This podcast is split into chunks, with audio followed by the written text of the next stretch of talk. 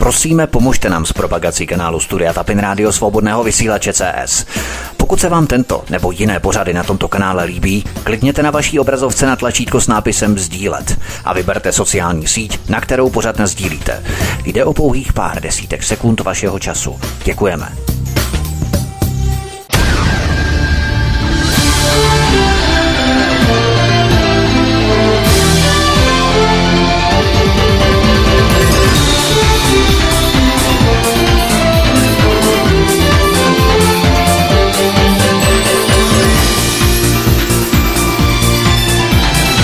Příjemný, krásný, dobrý večer, dámy a pánové, milí posluchači od mikrofonu na svobodném vysílači nebo na kanále Odisí vás vítek. Přeju vám krásný večer, jsme rádi, že jste se k nám připojili i dnes a doufáme, že naše vysílání dnes se vám bude líbit, protože dnešní pořad bude tak trochu speciální, ale za to velmi pestrý. Ani ne tak rasově, jako spíš genderově. Třeba, že my chlapi jsme v převaze, ale bohužel tedy ženské kvóty nesplňujeme, ale za to budeme o to větší gentlemani. Sešli se tu s námi totiž hned čtyři hosté, kterými jsou hlavní pořadatelé každoroční akce, která se koná na zámku Příčovy. A protože se toto setkání blíží, rozhodli jsme se vás, milí posluchači, na akci tak trochu nalákat. V dnešní programu se podíváme do zákulisí, ale také hlavně na hosty, kteří v jednotlivých panelech vystoupí. Panely budou tradičně čtyři a každý z nich má společné téma a také jednoho z moderátorů se svými hosty. A proto už mi dovolte přivítat pořadatelku akce Alici Tomkovou. Ali, vítej, hezký večer, ahoj. Hezký večer Vítku, hezký večer všem. A dále moderátory jednotlivých panelů Stanislava Novotného. Stando, ahoj. Dobrý večer, dáma a pánové, rád vás slyším. Michala Semína. Michale, vítej. Ahoj, dobrý večer a děkuji za pozvání. A v neposlední řadě velmi důležitého panelistu, respektive moderátora jednoho z panelů Petra Žantovského. Petře, vítejte, hezký večer. Vítku, zdravím vás, zdravím všechny naše milé posluchače, posluchačky, zdravím všechny kolegy a hlavně paní doktorku Tomkovou, bez níž by to celé nebylo. A paní doktorka Alice Tomková hned začne. Já mají první slovo, jak jsme říkali, protože budeme gentlemani. Vlastenecká setkání na zámku Příčovy se pořádají už několik let. Kdybychom se měli na začátku zamyslet nad tím, kam se posunula doba a kam se posunula vlastenecká scéna. Kdyby měla Ali trochu zaglosovat celou tu sérii setkání během těch předchozích let, máš širší povědomí o Příčovech nárůst počtu návštěvníků každým rokem, nebo ten počet podle tebe tak nějak stagnuje rok od roku. Jak bys to hodnotila? No, musím říct, že je to ta první varianta, že samozřejmě lidé přibývají, že nám to opravdu jakoby se nabaluje jako sněhová koule a to je vlastně to, i proč jsme to dělali. Ta motivace byla taková. Prostě nějakým způsobem začít, nesedět doma, ale prostě začít něco dělat a to se myslím povedlo. Ale to vlastně 13. srpna, to bude již čtvrtým rokem, co vlastenecké setkání pořádáme a z toho prvního setkání, které bylo takové pionýrské, takové prostě, že jsme opravdu nevěděli, do čeho jdeme a tenkrát nám to trošku i počasí zkazilo, tak vlastně musím říct, že každý každý rok je těch účastníků víc a vlastně máme mnohem víc ohlasů a kladných ohlasů, nebo jako, že samozřejmě jsou vždycky takový nějací, kteří ale velice konstruktivně chtějí nějakým způsobem vylepšit ten další ročník, takže se ozývají, ale jinak vlastně jsou, doufám, eh, lidé spokojení, nebo že tam přicházejí prostě v poklidu si vyslechnout eh, vlastně lidi nebo prostě intelektuály, které, které znají právě z nějakých rádiových vln a chtějí vlastně vidět naživo, chtějí se jako potkávat, setkávat, ten, aby přesně neměli ten pocit, že jsou se svými názory, které vlastně mohou působit, že jsou uh, nějakým způsobem uh, extrémní nebo, nebo jako ojedinělé, tak vlastně, že budou mít pocit, že nejsou v tom sami. Takže to si myslím, že tohoto příčově splňují a že, vlastně, že toto splňují každým rokem víc a víc. Přesně takový bonmot pronášel, myslím, Tomáš Baťa, který říkal, že kdykoliv jste spokojení s mými výrobky, tak to říkejte všem kolem sebe, ale pokud jste nespokojení, tak to sdělujte pouze mně. A to myslím právě, že by bylo dobré i v rámci jakékoliv akce. Petr Žantovský, existuje mnoho zavedených pro národních médií a serverů, o kterých se Alice zmiňovala. Proč jsou podle vás důležitá taková setkání na osobní rovině vedle těchto alternativních svobodných vysílačů na rovině internetu? Kdybych to nějak zjednodušil, řekněme pro člověka z druhého konce republiky, který zvažuje, jestli se bude chtít trmácet takovou dálku, jak takového člověka přesvědčit o tom, že taková setkání opravdu mají smysl na té osobní rovině? Že nestačí jenom poslouchat rádio a číst servery. Hmm, ono to má dvě polohy. Jednak bych se chtěl vrátit k té první otázce na historii, na kterou odpovídala paní doktorka. Já jsem tam byl od začátku a musím říct, že možná na rozdíl od mnoha jiných mě bylo na tom prvním setkání strašně dobře. To je taková před, takový předvětí k, tomu, k té odpovědi, na co jste se ptal, protože byl, byl první pokus o to spojit lidi, kteří mají nějaký podobný názory, kteří se chtějí vidět, kteří se chtějí potkat a, a strašně se to vydařilo, možná právě navzdory tomu, že kolem toho byly různý mediální tahanice a, a, a chodili tam vyřávat nějaký aktivisti za plot a, a bylo to takové celé trošku neklidné. Negativní reklama také reklama. No samozřejmě, samozřejmě, ale my jsme to v té době, myslím, takhle, nebo aspoň já jsem to takhle nebral. Jasně. Já jsem byl rád, že to proběhlo a že pro mě bylo strašně důležitý, jak moc vážně to vzali ti panelisté, eh, že, že byli hrozně primá, že byli inspirativní, že tam se povedlo vlastně udělat takové to první silné jádro. Eh, ostatně vši, my všichni, co teď si spolu povídáme, eh, jsme u toho byli a měli v tom nějaké prsty a každý do toho vkládal nějaké myšlenky a vzali jsme lidi z našich okruhů a začal se vlastně vytvářet jakýsi příčevský kruh přátelství. A to je strašně důležitý a proto si myslím, že, že je fajn, že se to takhle opakuje už po čtvrté a zase s novými tématy a doufám také novými lidmi. Jak jsem si všiml, je tam navíc ještě téma mladých lidí a jejich perspektiv, což je úžasný a na to se těším asi vůbec všeho nejvíc. A ještě jedna věc, k tomu poznámka krátká. Ono to není jenom o tom, že někdo od někud z nějakých eh, konců republiky přijede do středních Čech na Příčově. Ono je to taky o tom, že ten, ty Příčovy dělají určitý PR a určitý ohlas, mezi ty kruhy, které pak čtou ty alternativní média nebo poslouchají rádia a eh, dochází k tomu, což se stalo mně několikrát a, nebo mnohokrát a kolegům také, že jsou, jsme zváni do různých zase na, do těch konců republiky. Já třeba jezdím pravidelně každý podzim na, do Jeseníku, kde je velká parta eh, fandů tohoto našeho eh, způsobu vidění světa a, a dělám s nima, dělám s nima prima besedy, spojím to vždycky s nějakým výletem do přírody a je to bezvadný. Měl jsem být na jaře eh, v, v, v, v Karlových Varech a tam byl Standa, že jo? Standa, ty jsi tam byl, mám ten dojem. Ve Varech, no. Ano, no ve Varech, tak pardon. Jo, tam jsem nejel jenom z důvodu nějakých jiných povinností a prostě tohle je taky hrozně důležité. Vozit to, jako by ty myšlenky za lidmi, to jako nepodceňovat, nemyslet si, že Praha je, Praha je, je půbek světa a že za námi všichni musí přijet na to konec konců dojelo i Pražské jaro. Ano. Že nebyli schopni a ochotni jezdit za lidmi a, a, a ukazovat se jim a říkat, podívejte se, teď na to máte. Já si myslím, že je to to podstatné slovo, teď na to všichni máte. Takže důležité je, co právě přednesl Petr Žantovský, že je důležité vytvářet takový kruh napříč celými příčovami.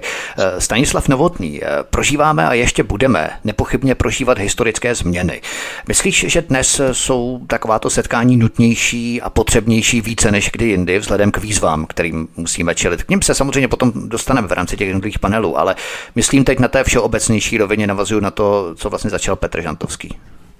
No určitě, protože lidi se potřebují taky osát, oni, eh, taky je důležitá řeč těla, to všechno, co nám třeba v době covidové bylo upřeno, to, že vlastně ti lidé se eh, setkávali pouze elektronicky a bylo to v podstatě vlastně takové plánované odcizení eh, navzájem.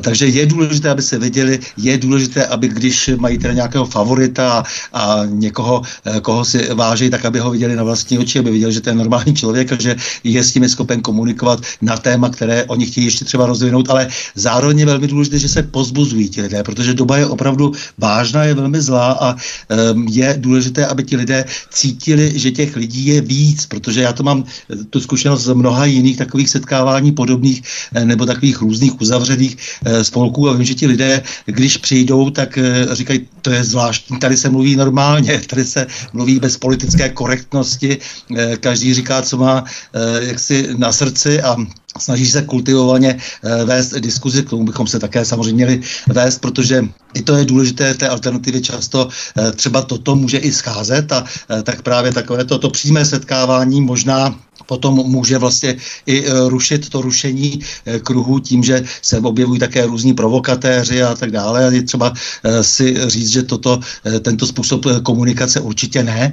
Takže, jak říkám, sdílení se, to je jasné, jak to říkal Petr prostě a hlavně, jako říkám, je to i pozbuzení, protože opravdu na nás se teď sypou tak hrozné věci a lidé mají pocit osamělosti, mají pocit, že, jsou, že zůstali vlastně s tím svým problémem sami.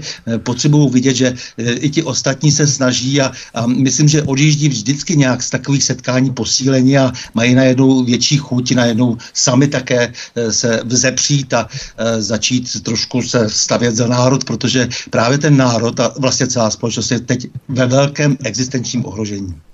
Michal Semín, kolegové ti asi vystříleli dost munice v rámci zamyšlení o důležitosti těch příčov. Zkusím tady trochu z jiného úhle a trochu zapeklitě. Na příčovy přece přijedou lidé, kteří jsou jednoduše řečeno na naší vlně. Lidé, kteří chápou současné výzvy, kteří hledají řešení, kteří jsou takzvaně vouk probuzení, jo, kdybychom to tak řekli, a nesouhlasí se současným uspořádáním globální struktury řízení moci. Nevylučuje právě tohle ten kumulativní prvek růstu, bych řekl, kdy je předem jasné, že na takovéto akce zavítají jenom ti lidé, kteří už mají takzvaně jasno. To znamená, nebude tam ten potenciál růstu. Já rozumím, to je dobrá otázka. Já osobně ty příčovy vnímám takhle. Způsob, kterým jsi to prezentoval, by mohl vyvolat zdání, že se jedná o nějakou homogenní skupinu, jo? že názorově homogenní, myslím.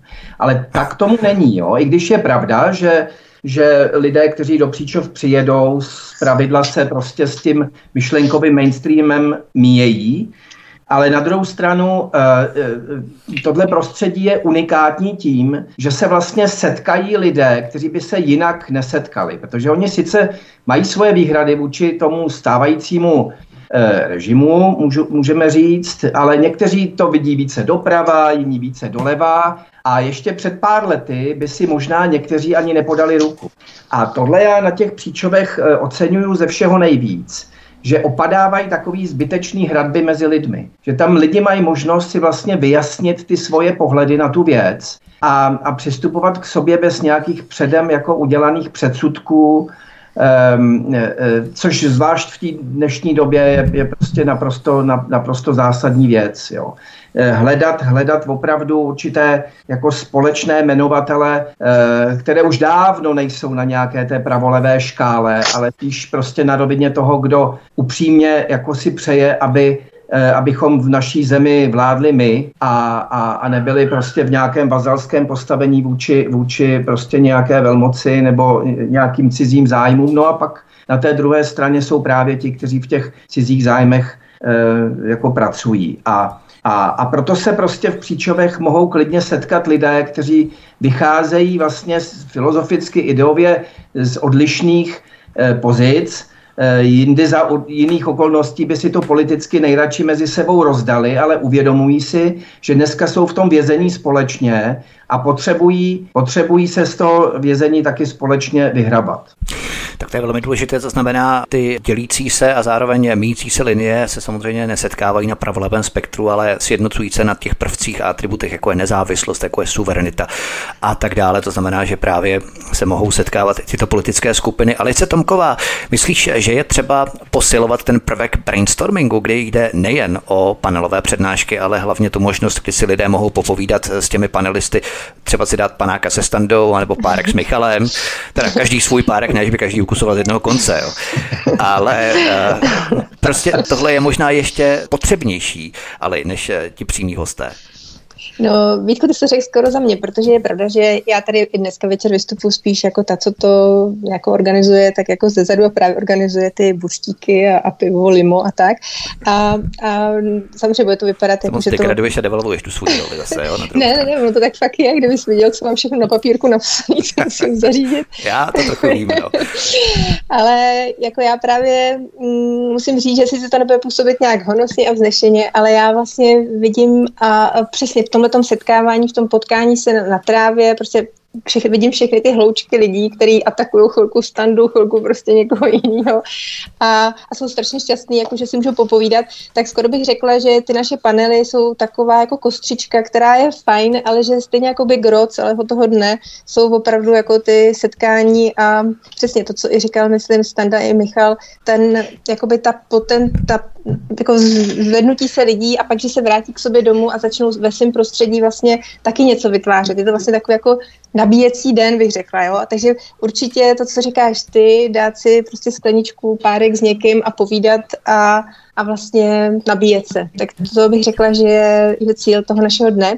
A plus to, co říkal Michal Semín, uh, vidím tam taky to spojování, jo, protože ta alternativa je opravdu různorodá. Přestože jsme schopni se určitě na řadě uh, těch věcí základních dohodnout, tak uh, lidi mají různý názory. A možná čím víc jsou lidi třeba i inteligentnější a přemýšlivější, tak o to víc jsou vlastně různorodí. Takže uh, ten přínos těch příčok je skutečně v tomhle smelování a snažíme se o to třeba i tou mší svatou, že vlastně letos tam máme dokonce dvě mše svaté, jednu tradiční latinskou, pak novou, a že vlastně jakoby se snažíme na všech polích vlastně jako spojovat, že opravdu všem nám teče do bot a je potřeba jakoby milým způsobem uh, začít prostě bojovat nebo se zamýšlet nad tím, jak uchovat to, co nám tady ty otcové nechali.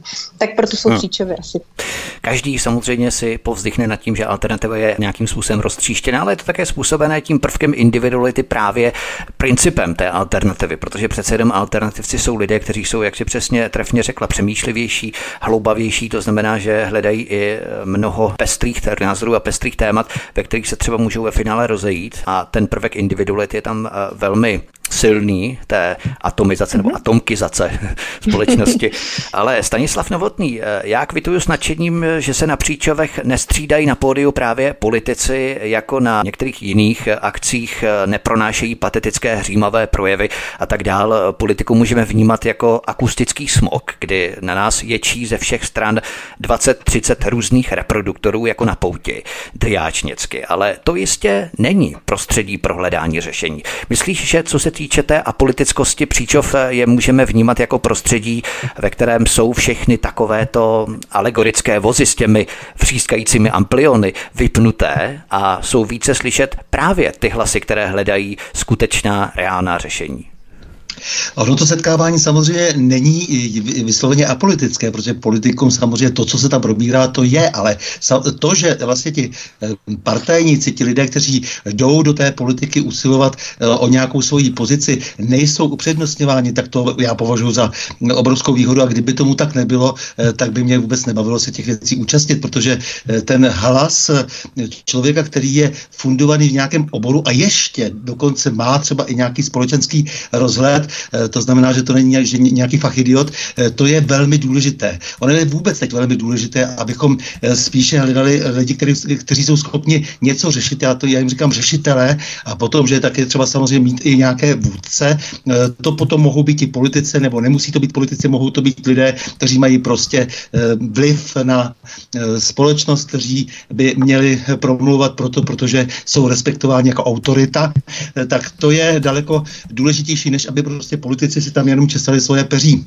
Samozřejmě, že ten tlak je veliký, všichni si chtějí říct si své eh, z, z toho politického spektra aktivního a myslím, že je dobře, že se tomu brání. Že tam přijedou politici je také velmi dobře, že jsou potom podrobováni dotazům a, a že se s nimi diskutuje e, na té krásné příčovské zahradě. E, to je samozřejmě velmi dobře. Nechci sedět třeba v první brázdě e, pod tím pódiem, ale ať nezaplňují to pódium svými táborovými projevy, protože samozřejmě budou vždycky mít tu tendenci věci zkreslovat, dávat jenom do hesel a nebudou ochotni eh, ten eh, strukturovaněji tedy ten problém pojmenovat. Většinou teda to tak je s těmi politiky. Takže já jsem rád, že příčově nepreferují politiky, že jsme se na tom dohodli, že budou mluvit zejména lidé, kteří se vyznají v nějakém oboru, kteří něco umějí, kteří mají co říct.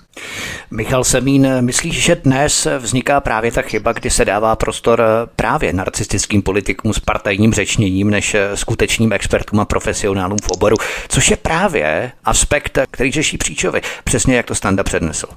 Ano, určitě. Já myslím, že když tam jde taky o ten vztah mezi tím politikem, který teda pronáší nějaký projev, že jo, a, tím, a těmi posluchači, Čili příčovy nejsou žádnou demonstrací. Jo? To je to, co, s čím eh, jsme se setkávali třeba během covidu. Ty demonstrace všechny měly svůj smysl, nechci je nějak jako zlehčovat, ale ty byly jednostranně zaměřeny jenom vůči tomu publiku, že jo, hřímavé projevy velmi často politiků, kteří hm, se snažili oslovit svoje případné budoucí voliče a tak dále. Příčovy, eh, přestože je máme, některé politiky, z té alternativní scény, řekněme, v panelech, tak mají velmi důrazně, skoro bych řekl přikázáno, nemluvit o svých stranách. To sní jak doporučení Evropské unie skoro. No, ale já, já dám konkrétní příklad, abych, abych nemluvil obecně. Já zrovna ve svém panelu mám vlastně dva politiky. Já jsem v tomhle trochu anomálie oproti Standovi a Petrovi, ale já tam mám dva vlastně aktivní politiky, kteří ještě nedávno byli členy téže strany. A je to Jindřich Reichl a Zuzka Majerová. A oba dva, eh, každý bude mluvit na nějaké svoje téma, ale ani jeden z nich eh, tam eh, nezmíní tu svoji stranu nebo program své strany a tak dále. Ale pikantní na tom je, že vlastně tito dva lidi se vlastně relativně nedávno jako stranicky rozešli. V politice si to rozdávají, ale nemají problém s tím vystoupit v příčovech v rámci jednoho panelu a každý hovořit prostě na nějaké téma, které jsme si společně, společně domluvili. Jo, čili tohle si myslím, že je právě ta devíza, kterou se ty příčovy i s těmi politiky liší výrazně od, od právě těch, eh, ať už těch demonstrací nebo typických stranických, stranických um, schromáždění. Rozumím, půjdeme ještě dál, abychom stihli právě ty panely, protože to je velmi důležité, ale ještě abychom doklepli tohle kolečko, druhé kolečko v rámci těch otázek. Petr Žantovský, čím si myslíte, Petře, že je to způsobené taková absence skutečných expertů ve veřejném prostoru? Mám na mysli skutečné experty, ne třeba Danu Drábovou, která sice odborníkem je, ale teď už dělá spíš politiku. Ale je to přemírou eh, zahlcení informacemi, prostě odborníci nejsou slyšet přes politické alegorické vozy s úřvanými ampliony. A nebo naopak jsou na vině samotní lidé, samotná veřejnost, kteří prostě zlenivěli a nevyžadují, aby jim to vysvětlovali skuteční experti. Prostě je to širší problém, Petře. No rozhodně, rozhodně to není problém lidí, kteří jsou před těmi obrazovkami. Já jsem sledoval, je to dva dny, tuším, vynikající rozhovor, tedy ne vynikající z hlediska pana redaktora Eh, CNN Prima News vzorka, ale z hlediska respondenta, což bude standův host, tak eh, on si ho jistě rád představí sám eh, odborníka na energetiku naprosto špičkově vybaveného informacemi přesvědčivého, argumentačně naprosto dokonale působícího. Čili je tady, tady je skutečně dost, dost lidí, kteří vědí, o čem ta, ta, ta témata jsou. Čili to bych rozhodně nedával za vinu nějakému nezájmu lidí. Naopak to, že to dokonce i ta hloupá americká televize eh, připouští, že se tam dějou takovéhle eh, i pro jejich vlastní redaktory nečekané excesy v úvozovkách, ten člověk nebyl absolutně připraven, myslím, pana, pana redaktora, vůbec netušil, co na něco, co ho čeká a byl ve svých otázkách úplně mimo občas, tak prostě jako přesto se tomu, tomu divákovi dostali ty podstatné informace a pán bu zaplat za to. Ale to je jedna jednotlivost, která, která Jaro nedělá, jak se říká. Já myslím, že je tady jakási, jakési souhvězdí nějaké eh, moci a nějakých eh, moci sloužících médií, ty mají nějaké své, své pravidla, nějaká své, své blacklisty, své, své eh, řekl bych, návody na to, jak podávat témata, jak umožňovat občanům dívajícím se na to eh, nebo sledujícím to eh, chápat tato témata. No a to je ale to je uzavřený kruh. Já myslím, že to z tohoto kruhu pomalu občané eh, odcházejí. Když si vezmu jenom to, že třeba před nějakými pěti, šesti lety v diskusních pořadech České televize byli běžně lidé jako Zdeněk Zbořil, Jan Schneider, Martin Kolar, Jarda Štefec, Eh, prostě Andor, Šándor, prostě lidi, kteří byli specializovaní, jsou specializovaní na určité úseky problémů týkajících se eh, v tom daném výčtu, co jsem řekl, spíše bezpečnostní problematiky.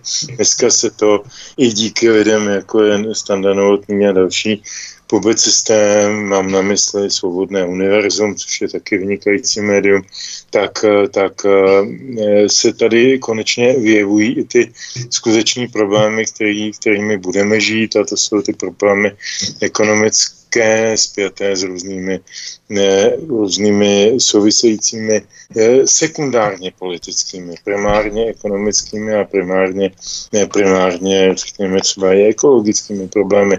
To jsou věci, které nás budou zajímat a budou znamenat náš existenční okruh a tomu se určitě bude spousta lidí věnovat na různé úrovni. A já bych se teď vrátil teda s proměnutím o jednu, eh, o jedno půl patro níž.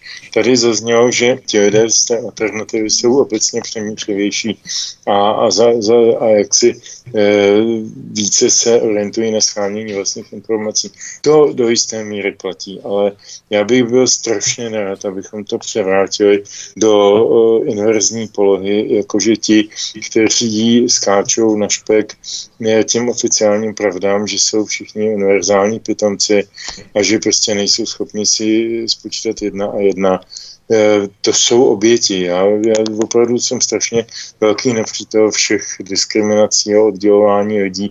To jsou pro mě oběti, eh, oběti servírované nevzdělanosti, Možná, že jsou pohodlnější v některých ohledech, možná, že některé věci se ještě tolik nedotkly, třeba ty podzimní složenky za energie, jo, a ono jim to začne docházet, ale tohle je otázka, která vůbec nemá nic společného s tím, jestli máte někdo pět vysokoškolských titulů, nebo jste prostě dělník.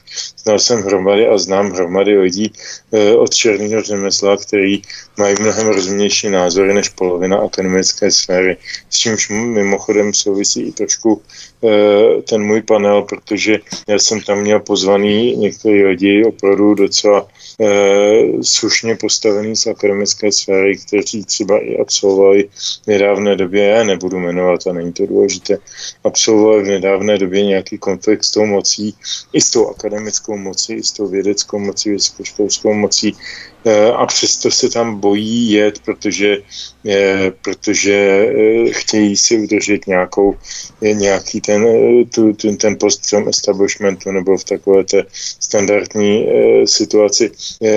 Je to úplně pochopitelné, já se na ty lidi vůbec nezlobím a jsem vděčný těm, kteří přijedou.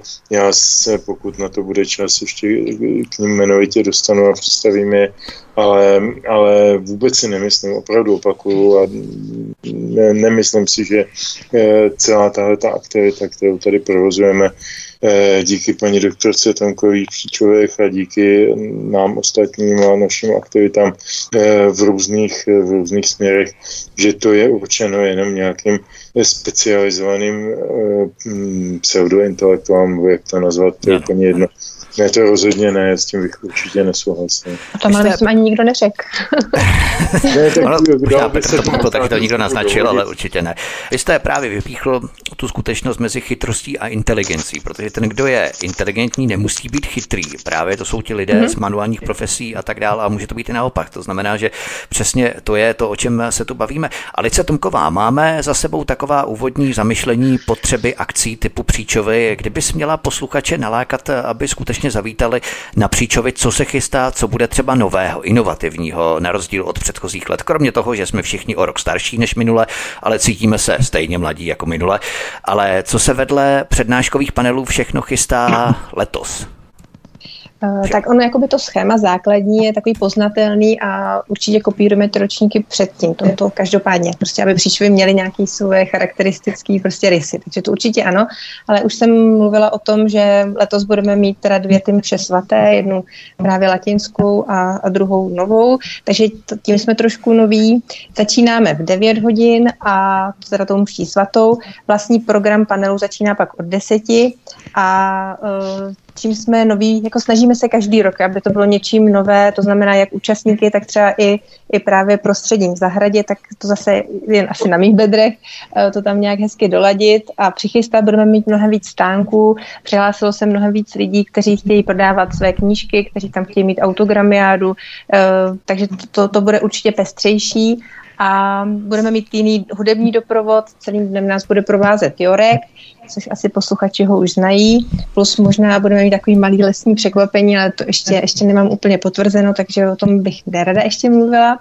No a myslím, že to uvidí vlastně návštěvníci, že jsme se posunuli v Příčovech i právě v tom exteriéru, že máme řadu věcí jako nový, že zámek má nová okna prostě v přízemí, že máme kompletně hotovou sípku a, a že se jim tam bude líbit zase o fous víc a že i těch lidí bude o fous víc. Což si myslím, že i z těch zpětných reakcí, co mám, tak to vypadá, že se začínám bát, abych měla hodně, hodně masa. bude to maso tedy, opravdu. Staň... Stanislav Novotný, Stando, my jsme se to bavili o odbornících. Na jaká téma si se rozhodl ty, že bude tvůj panel zaměřený? Měl jsi už na začátku nějaký konkrétní záměr, anebo si postupně oslovoval hosty, oslovoval lidi a postupně se to vyprofilovalo, vykrystalizovalo samo?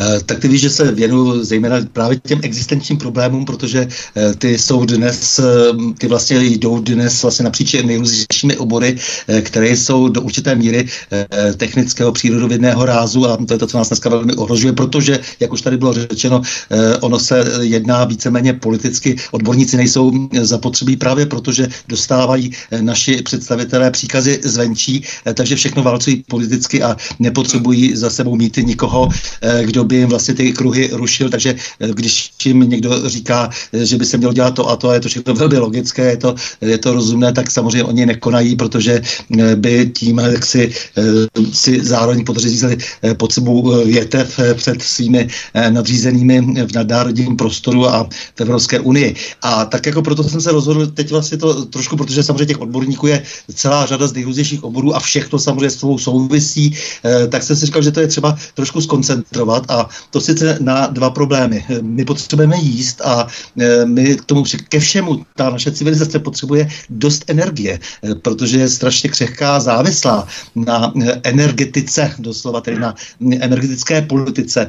A protože ta politika vlastně se soustředila teď vlastně do těchto těch oborů, kde jakoby téměř záměrně se nás snaží likvidovat a vysávat, tak jsem si říkal, že nebudu přetěžovat ten panel moc a vzal jsem právě právě si, eh, jak, jak se ta dvě témata, eh, protože velmi už se souvisí, byť říkám, že by se to dalo všechno ještě velmi potom rozšiřovat o lesy, vodu a tak dále, je to, je to celá řada, ty věci samozřejmě nejsou eh, bez souvislostí, ale říkal jsem si, že stačí, když vezmeme tu energetiku a zemědělství. To znamená, že na panelu bude Ivan Noveský, což je bývalý první místo předseda energetického regulačního úřadu a, a posléze kromě nějakého institutu energetického, tak je to člen skupiny, eh, která si říká energie není luxusní zboží.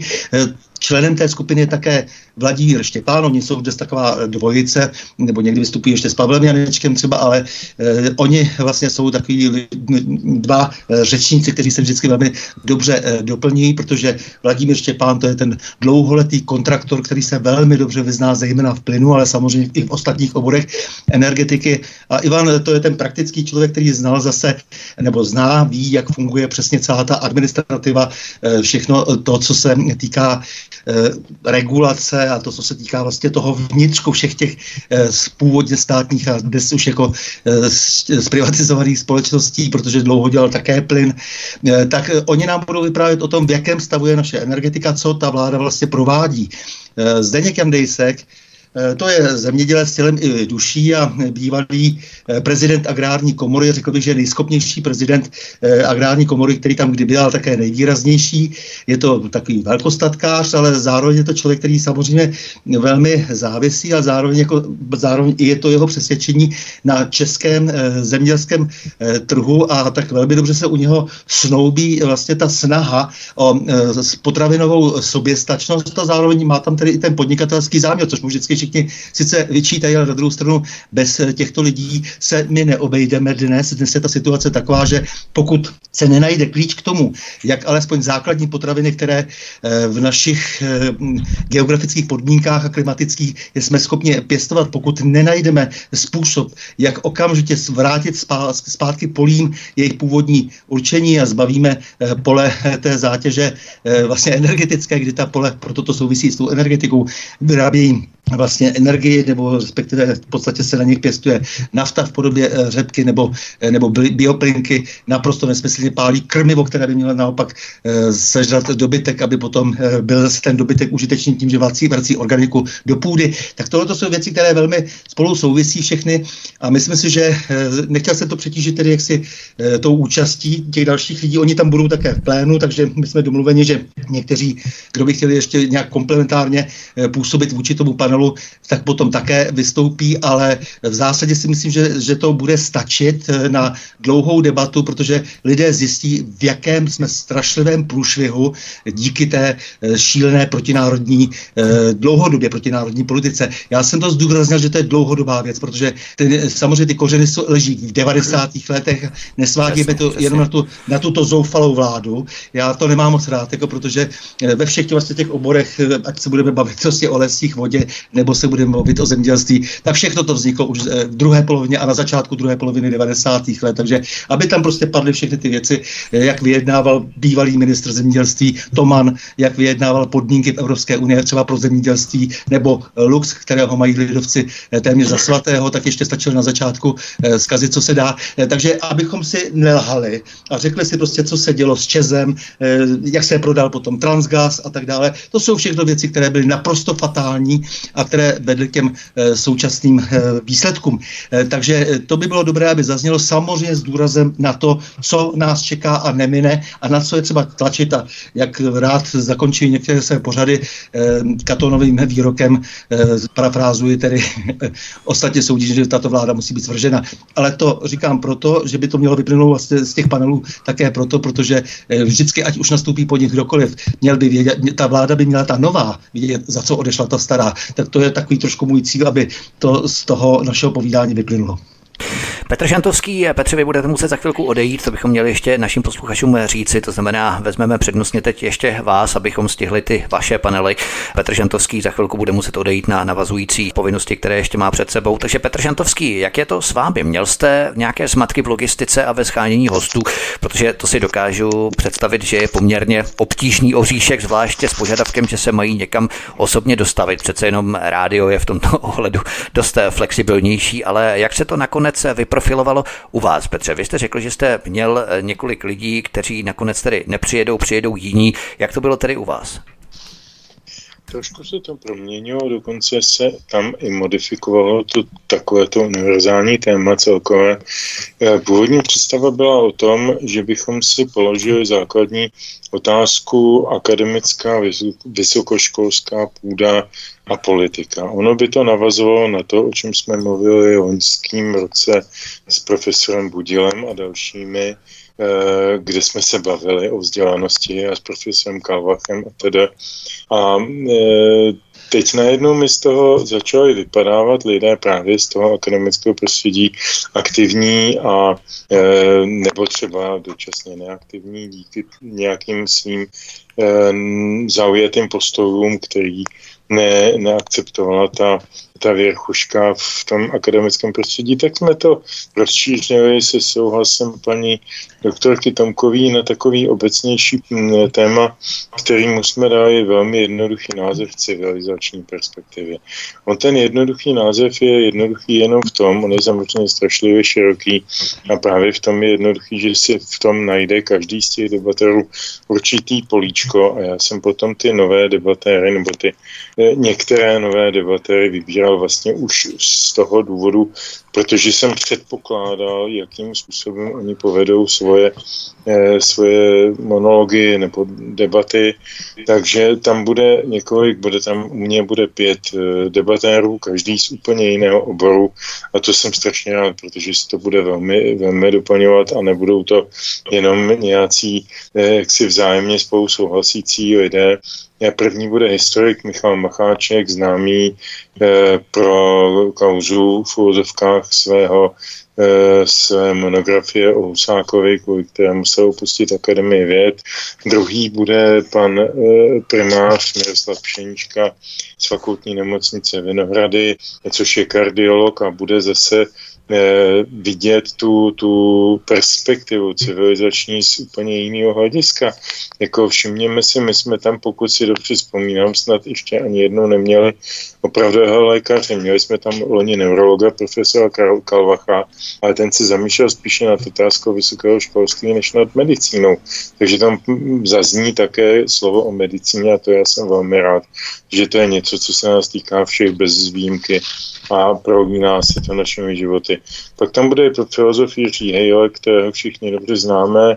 Bude tam nově sociolog, eh, pan doktor Pavel Hinčica, strašně sympatický mladý člověk, který tam jezdil jako publikum a je, no mladý, no, tak je mu co, něco přes 40, možná 45, to je vedlejší. Prostě je to trošku o generaci jinde, než jsme my, co si tady teď povídáme, eh, bardi, a já jsem tomu hrozně rád, protože to je člověk, který zase přistupuje k těm věcem z úplně jiného hlediska, jinou zkušeností a dává tomu e, všeobecně posmívanému oboru politologie zase zpátky trošku slušný obsah a seriózní vyznění, protože to nevnímá jenom jako e, pan, pan premiér Fiala nebo pan, pan Daniel Kroupa nebo jiní, že politologie je prostě jenom služka politických zájmů není. To je analytická věda, která by měla splňovat nebo na, jako sahat do e, dílem historie, dílem filozofie, dílem antropologie, dílem sociologie, z velkého dílu sociologie a psychologie a tak dále, tak dále. Čili to bude, myslím si, velice přínosně zajímavý. No a samozřejmě musím zmínit svého přítele a e, každoročního návštěvníka příčeho Bena Kurase, který se zabývá těmi civilizačními perspektivami z hlediska praktického občana Velké Británie a zkušeností z toho, co se opravdu s tou civilizací děje. Eh, on k tomu nepřistupuje jako vědec, ale jako, jako, jako občan, jako člověk, jako novinář, publicista, spisovatel, který to umí dobře zapsat a dobře podat a myslím si, že jeho, jeho přístup bude velice zajímavý. A jestli dovolíte, já bych jenom nakonec eh, dodal jednu větu. Eh, ona zazněla na začátku taková otázka vlastně, že se tam potkávají lidé, kteří by se za normálních okolností, kteří by se za normálních okolností vlastně potkat vůbec nemuseli lidé zprava zleva. Ono je to tak, já jsem si to uvědomil, tuším, že to byl druhý ročník, že to byl panel, kterým seděl Petr Hájek a Tomio Okamura a Josef Skála, ale opravdu velice rozmanití lidé, i politicky si definovaní lidé. A pak jsem si říkal, Eh, to je přece tím, že se absolutně mění paradigma našeho života, našich životů, naší existence, našich osudů. Pro nás už prostě eh, jsou jiná témata klíčová, než byly kdysi vztah k výrobním prostředkům. A, a známe tyhle ty všechny fráze a, a, a nebo, nebo věci, o kterých se opíral prostě určitý okamžik dějin ale dneska, dneska nás spojuje to, jestli má smysl národ, jestli má smysl národní přežití, jestli má smysl národní kultura, jestli má smysl eh, zachování základních eh, civilizačních hodnot, jako je rodina a podobně. A to jsou věci, které nás teď spojují úplně napříč. Já bych se možná jako stará konzerva nikdy nepotkal eh, s panem doktorem Davidem, což je socialista až na půdu a vždycky byl, eh, navzdory tomu, že teď sedí za SPD, ale SPD není ideově vyhraněná strana, že ano, sedí za ní v Europarlamentu a dělá tam za ní dobrou práci. Tak když jsme se poprvé potkali na nějaké konferenci, tak jsme se hnedka pěkně pohádali. A bylo to úžasné, protože jsme nakonec zjistili, že na ty opravdu důležité věci se shodneme. A ty ostatní věci jsou v tuto chvíli nedůležitý. Ty začnou být důležitý, až si vyřešíme ten základ. Pokud se nám to vůbec někdy podaří. No a já doufám, že ano. To byla taková ochutnávka od Petra Žantovského, co vás čeká a nemi nemilí posluchači, pokud se rozhodnete přijet do Příčov 13. srpna. Eh, my se rozloučíme s Petrem Žantovským, je zhruba 19.50, pěkně nám to vyšlo, my jsme se dohodli před pořadem ještě, že zhruba v 7.50 budeme končit s Petrem Žantovským, pěkně nám to vyšlo úplně do puntíku. Já jsem měl za úkol trošku ten čas hlídat, takže Petře, já se s vámi rozloučím, mějte se moc hezky, vy nás opustíte a my potom budeme pokračovat ještě s ostatními panelisty. Takže Petře, mějte se moc hezky a díky a budu se těšit příště na slyšenou svobodném vysílači. Já moc děkuji za pozvání do této hezké debaty, moc se omlouvám za to brzké utečení všem kolegům, ale oni to určitě uvítají, protože tím pádem vznikne větší prostor pro jejich moudra a já jim nebudu přicházet v tom zbylém čase, takže já si to pak poslechnu, až se to bude vysílat a budu moc se těšit se všemi na, na, na viděnou. Vy jste si to vybrali z úroky ještě předtím, právě v rámci toho svého panelu. Předpovídal si, jak si všechny ty věci, takže kdyby se to mělo spojit dohromady, tak by to bylo tak akorát. Ale dobře, mějte se moc hezky a díky. Ano, nashledanou. Tak a my budeme pokračovat dál s našimi hosty. Ještě nás bývá Michal Semín s jeho panelisty. Michale, eh, ty se budeš zaměřovat na problematiku IT. Eh, jakým výzvám podle tebe čelíme na tomto poli? Protože, jak víme, operace COVID eh, velmi výrazně akcelerovala nebo uspíšila zavádění nových technologií na bázi čtvrté průmyslové revoluce. Jaké jsou tedy ty hlavní výzvy, které budou tví hosté na panelu řešit, nebo témata, která budou rezonovat na tvém panelu? Ano. Nebude to jenom IT, když to eh, jako bude hrát významnou roli v té debatě určitě, jenom na úvod možná řeknu, že ten panel začíná, ten můj panel, nebo ne můj, ale mnou moderovaný panel začíná v 10 hodin. Je to vlastně úplně první panel, jo? takže ti, co, které zajímá vlastně tato problematika, tak si budou muset trošku přivstat, zvlášť když pojedou teda z větší dálky. Eh, ten, to, ten panel má pracovní název na Prahu velkého resetu. Ten termín velký reset určitě mm, jako posluchači tvýho studia zcela jistě znají, protože to je termín, který eh, už v podstatě třetím rokem eh, zcela oficiálně vlastně používá ta, mm, používají ty globální elity Eh, eh, jaksi k zachycení nebo k popisu těch procesů, eh, které momentálně probíhají. Oni to, to tak vlastně... naťukávají ty elity, protože v podstatě, když začneš opravdu pravdivě, autenticky řešit velký reset, tak oni řeknou, že to je konspirace a dezinformace. Jo? To znamená, že oni tak no. jako naťukávají, ale nechtějí oni... to úplně tak řešit. Jo? To je, co se jim se nelíbí. to máš pravdu, ale na druhou stranu takhle. Oni přímo na to, na to, na ten termín těžko mohou reagovat tím, že se jedná o dezinformaci, protože ten termín velký reset, to je, to je termín, který e, nesplodila prostě jejich myšlenková opozice, ale, ale Klaus Schwab, ano, ano, ano, prezident Světového ekonomického fóra, e, který s tímto názvem e, vlastně vyrukoval krátce vlastně po té, co si rozjela ta operace s covidem a, a tak se jmenuje i knížka, že jo, kterou Velký reset a covid-19, které vlastně vysvětluje, jak si tu, tu celou tu, tu, tu filozofii toho vlastně, že ten velký reset, to není návrat, jak si eh, tady nejde o to, aby se nějakým způsobem eh, ten systém očistil od nějakých eh, jako nedostatků a neplech, ale jde o hlubokou vlastně transformaci vůbec celého životního stylu, což o to, hm, ten stávající systém skutečně vyžaduje nějakou hlubokou reformu. Problém je, že s, jak si s tím resetem přichází přesně ta stejná parta, která nás dovedla do, toho, do, do, do těch problémů. Jsem hledal nějaký, eh, napadaly mě jenom samý neslušný slova, ale ano, do, do takových problémů, které, kterým vlastně dneska čelíme. Jo. Takže ti, kteří pod rouškou takzvaného nového světového řádu tady zaváděli tyhle ty globální eh, nebo spíš nepořádky, tak přicházejí s myšlenkou toho velkého resetu, jako totální vlastně přeměny společnosti, eh, kam se člověk podívá. Eh, a, eh, a to je to, čemu víceméně dneska čelíme a proto jsem si pozval hosty, kteří se každý z nějakého úhlu eh, na, na, na to podívá. Zmínil si IT, tak této problematice se budou vlastně věnovat dva z panelistů. Odborník, který se vlastně dlouhodobě věnuje problematice digitalizace a, a e, z toho virtuálního světa. To je Luděk Nezmar, e, který před časem s, s vynikající přednáškou vystoupil na akci dost kde mluvil o nástupu digitálního gulagu a o tom, co všechno vlastně ty nové digitální technologie dovedou a jak, jak ohrožují vůbec ty poslední zbytky občanských svobod, které máme. A, e, a podobného tématu se vlastně dotkne i Jindřich Reichl, který se zaměří konkrétně na digitalizaci peněz.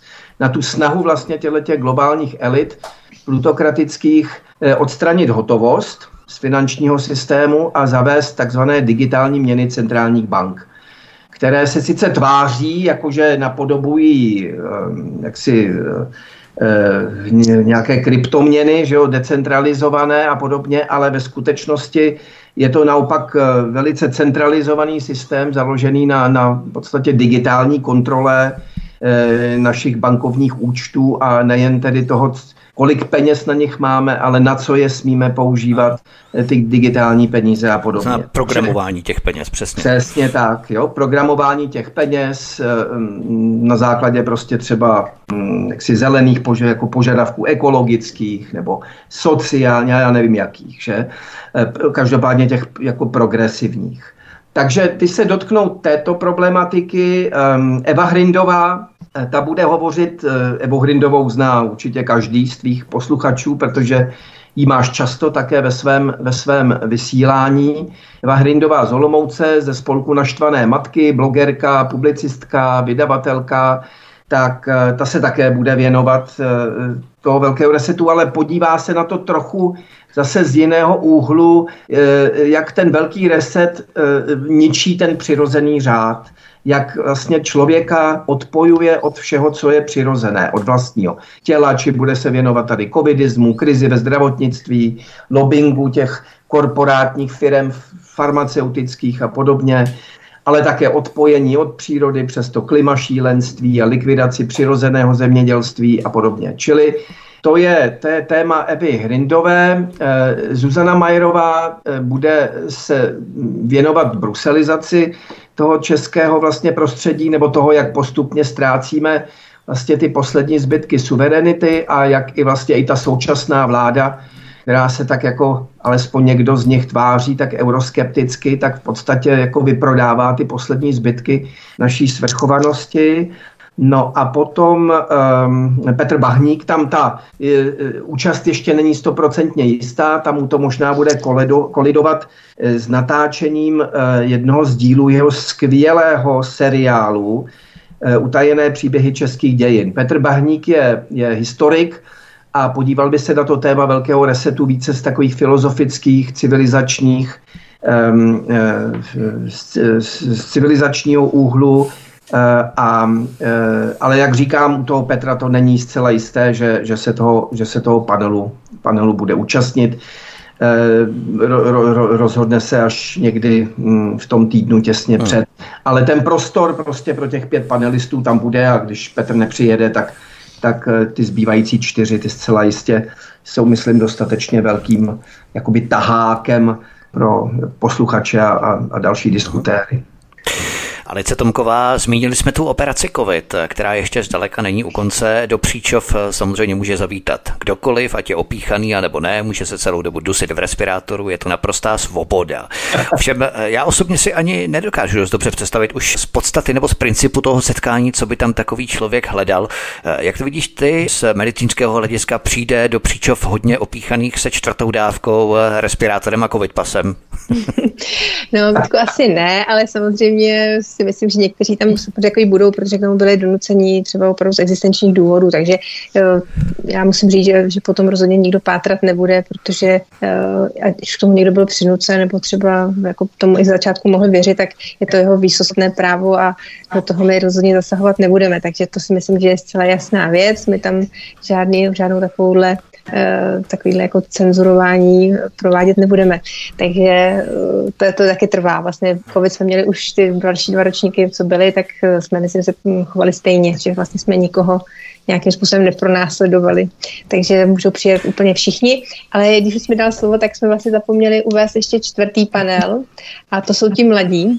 A tam bych jenom jako řekla, že naopak tenhle ten panel vznikal organicky jako úplně jinak, že vlastně ono sice to má svého moderátora, kterým je Václav Loučka, ale ti kluci vlastně jsou to všechno mladí lidé víceméně do 30 let, kteří buď studují, pracují, málo kdo už má třeba tu i školu dokončenou, ale ty se naopak setkali, jako že se potkali na jednom místě a vlastně režii toho svého panelu vymýšleli všichni dohromady, takže tam to nemá úplně vůči osobnost a budou vyprávět uh, vlastně o svém vztahu uh, k vlasti a vlastně o svých představách, jaké mají do budoucna. Takže to si myslím, že bude jako strašně obohacující. Já se na to strašně těším, protože vlastně i řada z nich jsou teď z nově založeného spolku buditele a vlastně mám radost, že někdo, komu je kolem 20 nebo přes 20, vlastně takhle hezky jako přemýšlí a je schopný pro svoji rodnou zemi něco dělat. A není to jenom o tom, že odnesu nějaký papír a založí spolek, ale že skutečně jako je za nimi už vidět i nějaká práce a snaha. Tak eh, kromě nich tam ještě samozřejmě bude Matěj Gregor z odchodu, Libor Vondráček ze Svobodných a František Kubásek a toho asi posluchači také znají z Inkorekt.cz. A za ty buditele tam bude Hugo Chadima, uh, Jáchym Uhlíř, no a moderátor Václav Loučka. Takže jsou to prostě mladí kluci, prostě, který mají můj obdiv a hrozně se těším na to, jakým způsobem ten panel uchopí, protože si myslím, že to uchopení toho panelu bude jako jiné než těch uh, dalších tradičních třech, nebo u těch třech.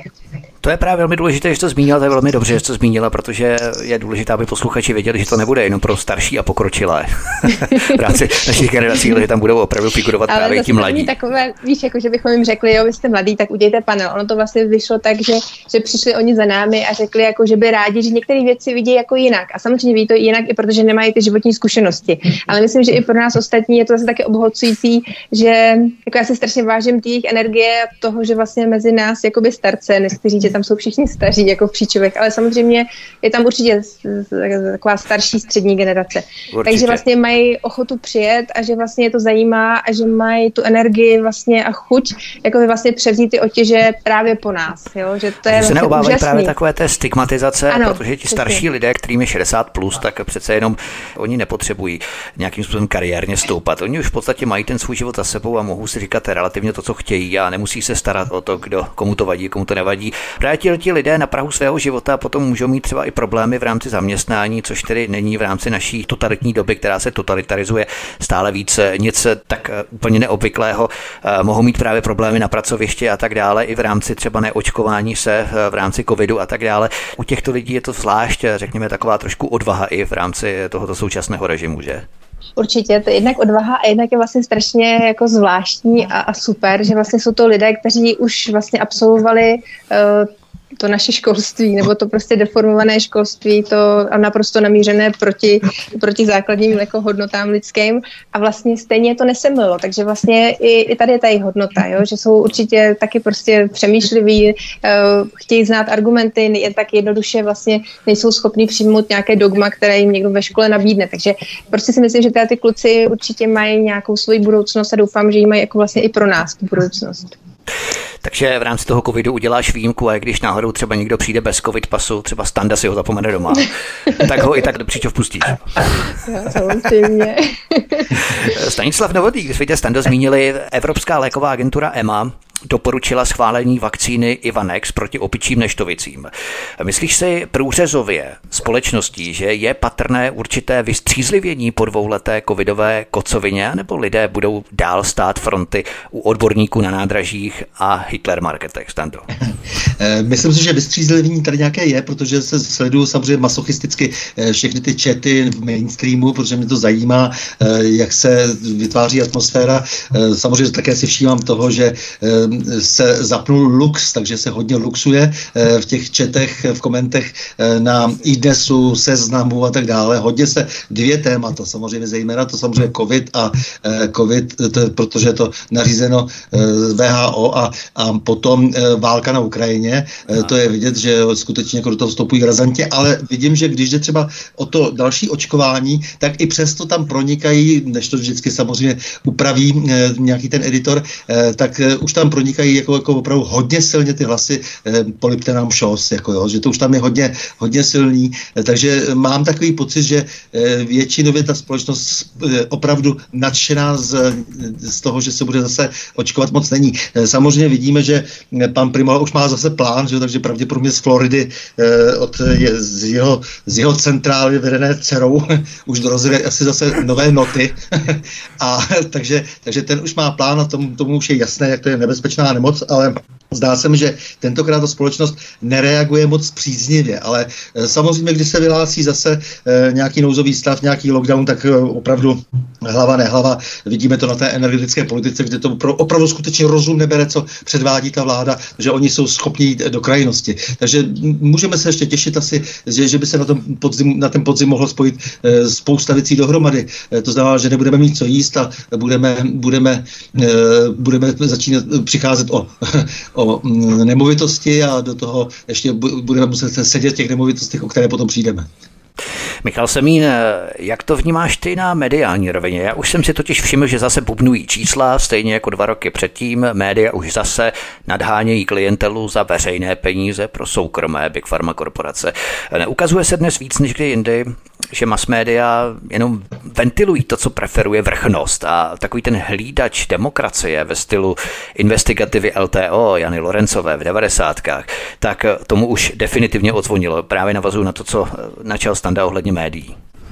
No, to určitě to pravda, tak korporátní média jsou dlouhodobě ve službě těchto těch jako globálních eh, pánů. Jo. To, to je, eh, jako to viděli jsme to během toho covidu, to není jenom kolosální selhání eh, těch bílých plášťů, eh, teda teď nemyslím všech lékařů pochopitelně, ale, ale, ale velké části vlastně té lékařské obce, ale taky té obce mediální, protože ta opravdu se stala jenom takovým, eh, takovou převodovou pákou eh, prostě toho režimu a těch, kteří teda řídili tuhle tu operaci. A, a, a tohle byl tlampač. Prostě ta všechna ta korporátní média skutečně sloužila jenom k té propagandě. Nepřipouštěla žádnou svobodnou debatu, eh, byly výjimky, ale z pravidla až, když se podíváme na tu českou mediální scénu, tak třeba ta CNN Prima News, že jo, přeci jenom potom poskytla hlas i té opozici. Ovšem přišla s tím až ve chvíli, kdy víceméně bylo už jasné, že, že, že ta propaganda kůlhá na obě nohy, že, jo? že, že prostě ty, ty, to, to, to, to původně ty covidisté všechno o těch svých uh, genových vakcínách a, a o covidu a o tom všem vlastně vyprávěl, jak se ukázalo, že je na vodě. Že jo? Tak v tu chvíli už, aby se ten papiňák trošičku jako ten, tak, tak, um, tak aspoň část toho mainstreamu přece jenom dala prostor uh, jiným ná, ná, názorům. Otázka je, jestli právě budou mít tu moc, vzhledem k tomu přeci jenom, že díky té alternativě a díky, díky čá, té malé části toho mainstreamu přeci jenom nesta populace, ta společnost už je jakoby poučenější v té věci, jestli si to budou moci jako celé zopakovat. Já si myslím, že ne, rozhodně ne v této míře a že prostě přijdou s něčím jiným. Jo? Něco, co, o čem mluvil tady Stanislav, není, jsou to jenom ty věci energetické, ale já jsem hluboce přesvědčen o tom, že příští lockdowny nebudou ryze jako covidové, e, nebo nevštovicové, nebo jaké, ale klimatické.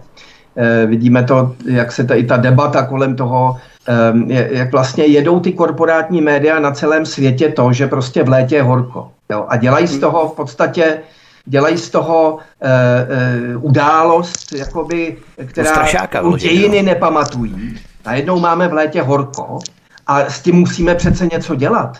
Jo? Takže se prostě eh, tady dává do, dokupy prostě nějaký nový globální program, jak bojovat teda s horkem, jak bojovat s klimatickou změnou.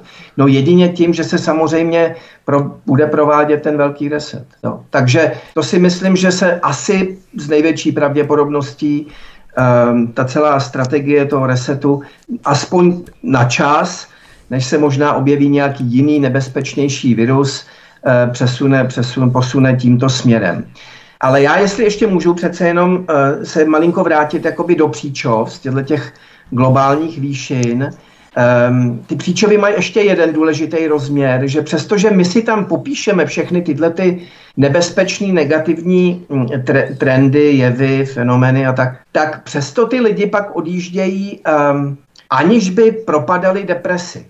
Mm, a to proto, že tyhle ty debaty z pravidla se snažíme moderovat tak, aby eh, nedošlo jenom k výčtu všech těchto těch děs, děs, děsivostí, ale abychom si taky řekli, jak se tomu bránit. Tady, myslím, že to byla Alice, už nevím kdo, mluvil o, ten, o tom povzbuzení, že se lidi tam přijedou povzbudit, zjistit, že, že prostě nejsou na to sami, protože když opravdu člověk sedí sám před tím počítačem a, a, a pročítá ty jednotlivý eh, hrůzostrašný eh, zprávy, nesprávy, tak může snadno propadnout prostě depresi, zoufalství z toho, že, že, že je ovšem rozhodnuto a že nemá cenu vlastně vůbec nic dělat. Jo. A ty příčovy si myslím, že mají v tomhle mobilizační charakter. Má cenu dělat. Nejsou všemocní. Není to tak, že je dopředu ovšem rozhodnuto.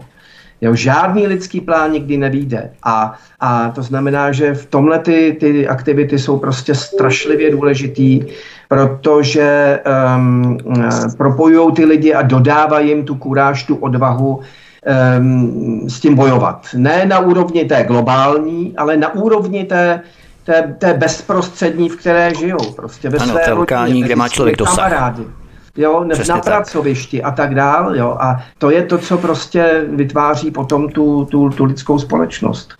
Ve světle příčov jsme si právě ozřejmili věci kolem eh, agendy COVID eh, v návaznosti tedy na média, ale mě, Stando, mě napadla ještě taková poměrně zajímavá otázka, když jsme se tady o tom takhle bavili, Stando Novotný, jak eh, vnímáš promítání agendy COVID v křesťanské náboženské obci? Převládá tu spíš takový ten disciplinovaný postup pokory a souznění s tím, co přikáže vyšší autorita, nebo se během covidové agendy začala více projevovat taková ta svobodomyslnost a individualita věřících místo takové té kolektivní odevzdanosti a lojality s nadřízenými autoritami za každou cenu? Eh, obávám se, že naopak převládá právě ta atmosféra lojality, eh, protože samozřejmě eh, šéfovstvo církevní, to znamená biskupové, ve směs si pochvalovali, si pochvalovali očkování. Dokonce se našel nějaký Marek Orko Vácha, který pravil, že se tím páše těžký hřích, jak si, protože porušuje se přikázání nezapiješ, když se neočkuješ. To, to jsou už takové zvěřilosti, že, že opravdu to už je ten kdyby to bylo postaveno na církevní soud, eh, to, co ten člověk pronesl. Ale eh, skutečně jako ta, ta církevní obec je taková, eh, že když to říkají biskupové, tak to bude pravda. Není těch lidí moc, kteří by se bouřili a naopak prostě skutečně sklapli podpatky a, a šli se očkovat a přijali všechno to opatření a, a pak ty přijdeš do kostela a, hosty prostě cítíš po, po, tom, po nějakém dezinfekčním prostředku, protože pan farář se těsně předtím tam ostentativně v presbytáři myje, eh, má gumové rukavice a eh, no, no, něco šíleného. Jako jo. Takže prostě to, to, to jsem potom tedy po tom jednom takovém pokusu potom už to neopakoval. a, ale ty lidi to jako přijali, že, to taky asi, že se to tak asi má. Hm. Takže řekl bych, že to je problém, protože i ta církevní média jsou, eh, ta, myslím, taková ta mainstreamová církevní média jsou taková, že ty lidi jak si takto to často primitivně a infantilně, jak si mediálně vede. Michale, spatřuješ tom také ten, řekněme, poddajný prvek v rámci křesťanské komunity, kdy se celé dva roky nebo většinu těch dvou let nemohl chodit do kostela, konali jsem vše online každou neděli a tak dále. V podstatě to náboženství bylo tímto způsobem roztříštěné.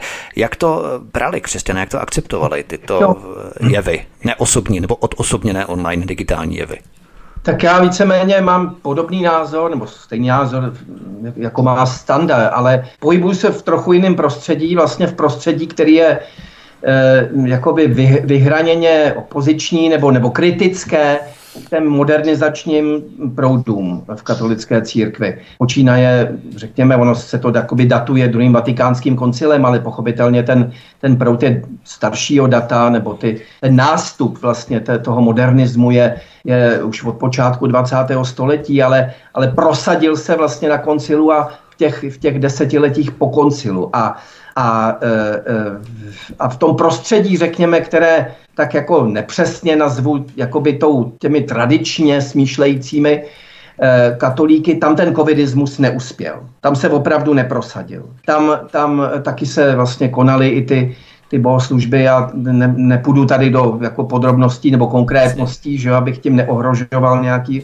ale tam, tam ten církev... Náboženský dizent, abys neohrožoval. prostě fungoval dál, i když to nebylo třeba nikde veřejně, veřejně deklarováno a podobně. Jo. Čili mm, a, e, jo, ale byl to, řekněme, že to asi, asi představuje určitý, určitý menšinový proud, a, ale já třeba mám osobní zkušenost, já jsem autorem otevřeného dopisu arcibiskupu Graubnerovi, který tehdy taky vlastně vyzval katolíky, aby se nechali z lásky k bližním e, očkovat a mě to tehdy docela dopálilo. Eh, a tak jsem, tak jsem napsal nějaký otevřený dopis, ke kterému se přidalo i několik známých lékařů, eh, vynikajících, jako je paní doktorka Alice Tomková například, eh, ale taky třeba Překvápko. a další a, a a, a, a, a během krátké doby se vlastně po to podepsalo přes tisíc katolíků um, a mezi nimi taky ne, nemalý počet kněží. Jo? Takže zase zas bych úplně jako in, a, a kněží, který prostě působí mm, jaksi v těch, těch běžných farnostech a, a zveřejnili tam, prostě byla tam jejich jména e, s vědomím, že, že si to prostě může kdykoliv biskup nebo kdokoliv jiný z toho biskupství prostě zjistit, kdo, kdo tento dopis podpořil jako jo, a podepsal a tak. Jo. Čili já bych řekl, že ta taková ta, ta, ta lojalita nebo pasivita vlastně ne, nebyla, nebyla zdaleka, zdaleka u všech. To je právě důležité, aby tam zazněl ten opoziční hlas, v podstatě purcoval eh, ty lidi, protože mnozí lidé si to třeba podprahově podvědomě myslí, ale tím, že se nikdo neozve, tak nemají šanci nějakým způsobem se připojit, protože oni sami nemají dostatek takové té síly, vnitřní síly, kterou by mobilizovali k tomu, aby sami napsali nějaký dopis, aby sami se ozvali jako první. Právě tam je důležitý ten prvek prvního hlasu, který se ozve. A potom samozřejmě to vyvolá ten efekt sněhové koule, což je v dnešních letních měsících, zvláště v Českém Švýcarsku, poměrně žádoucí efekt. Ale Alice Tomková co se týče druhé agendy ohledně konfliktu na Ukrajině, který jsme tu naťukli, to má samozřejmě i velké přesahy do zdravotnictví a kdybychom to shrnuli, začíná být nedostatek léků, nebo spíš nedostatek obalů pro léky. Dále zhoršení zdravotní dostupnosti pro české občany primárně. Tedy jak se ta ukrajinská agenda promítá obecně pro české pojištěnce ve zdravotnictví, kdyby k tomu mohla něco říct, protože my jsme si o tom povídali a sdělili jsme docela podstatné věci ohledně toho. No tak určitě Vítku, já, já samozřejmě se pohybuji v určitém jenom výseku zdravotnictví, tím, že jsem teda kožař, tak, eh, tak se dostanu třeba jenom k něčemu.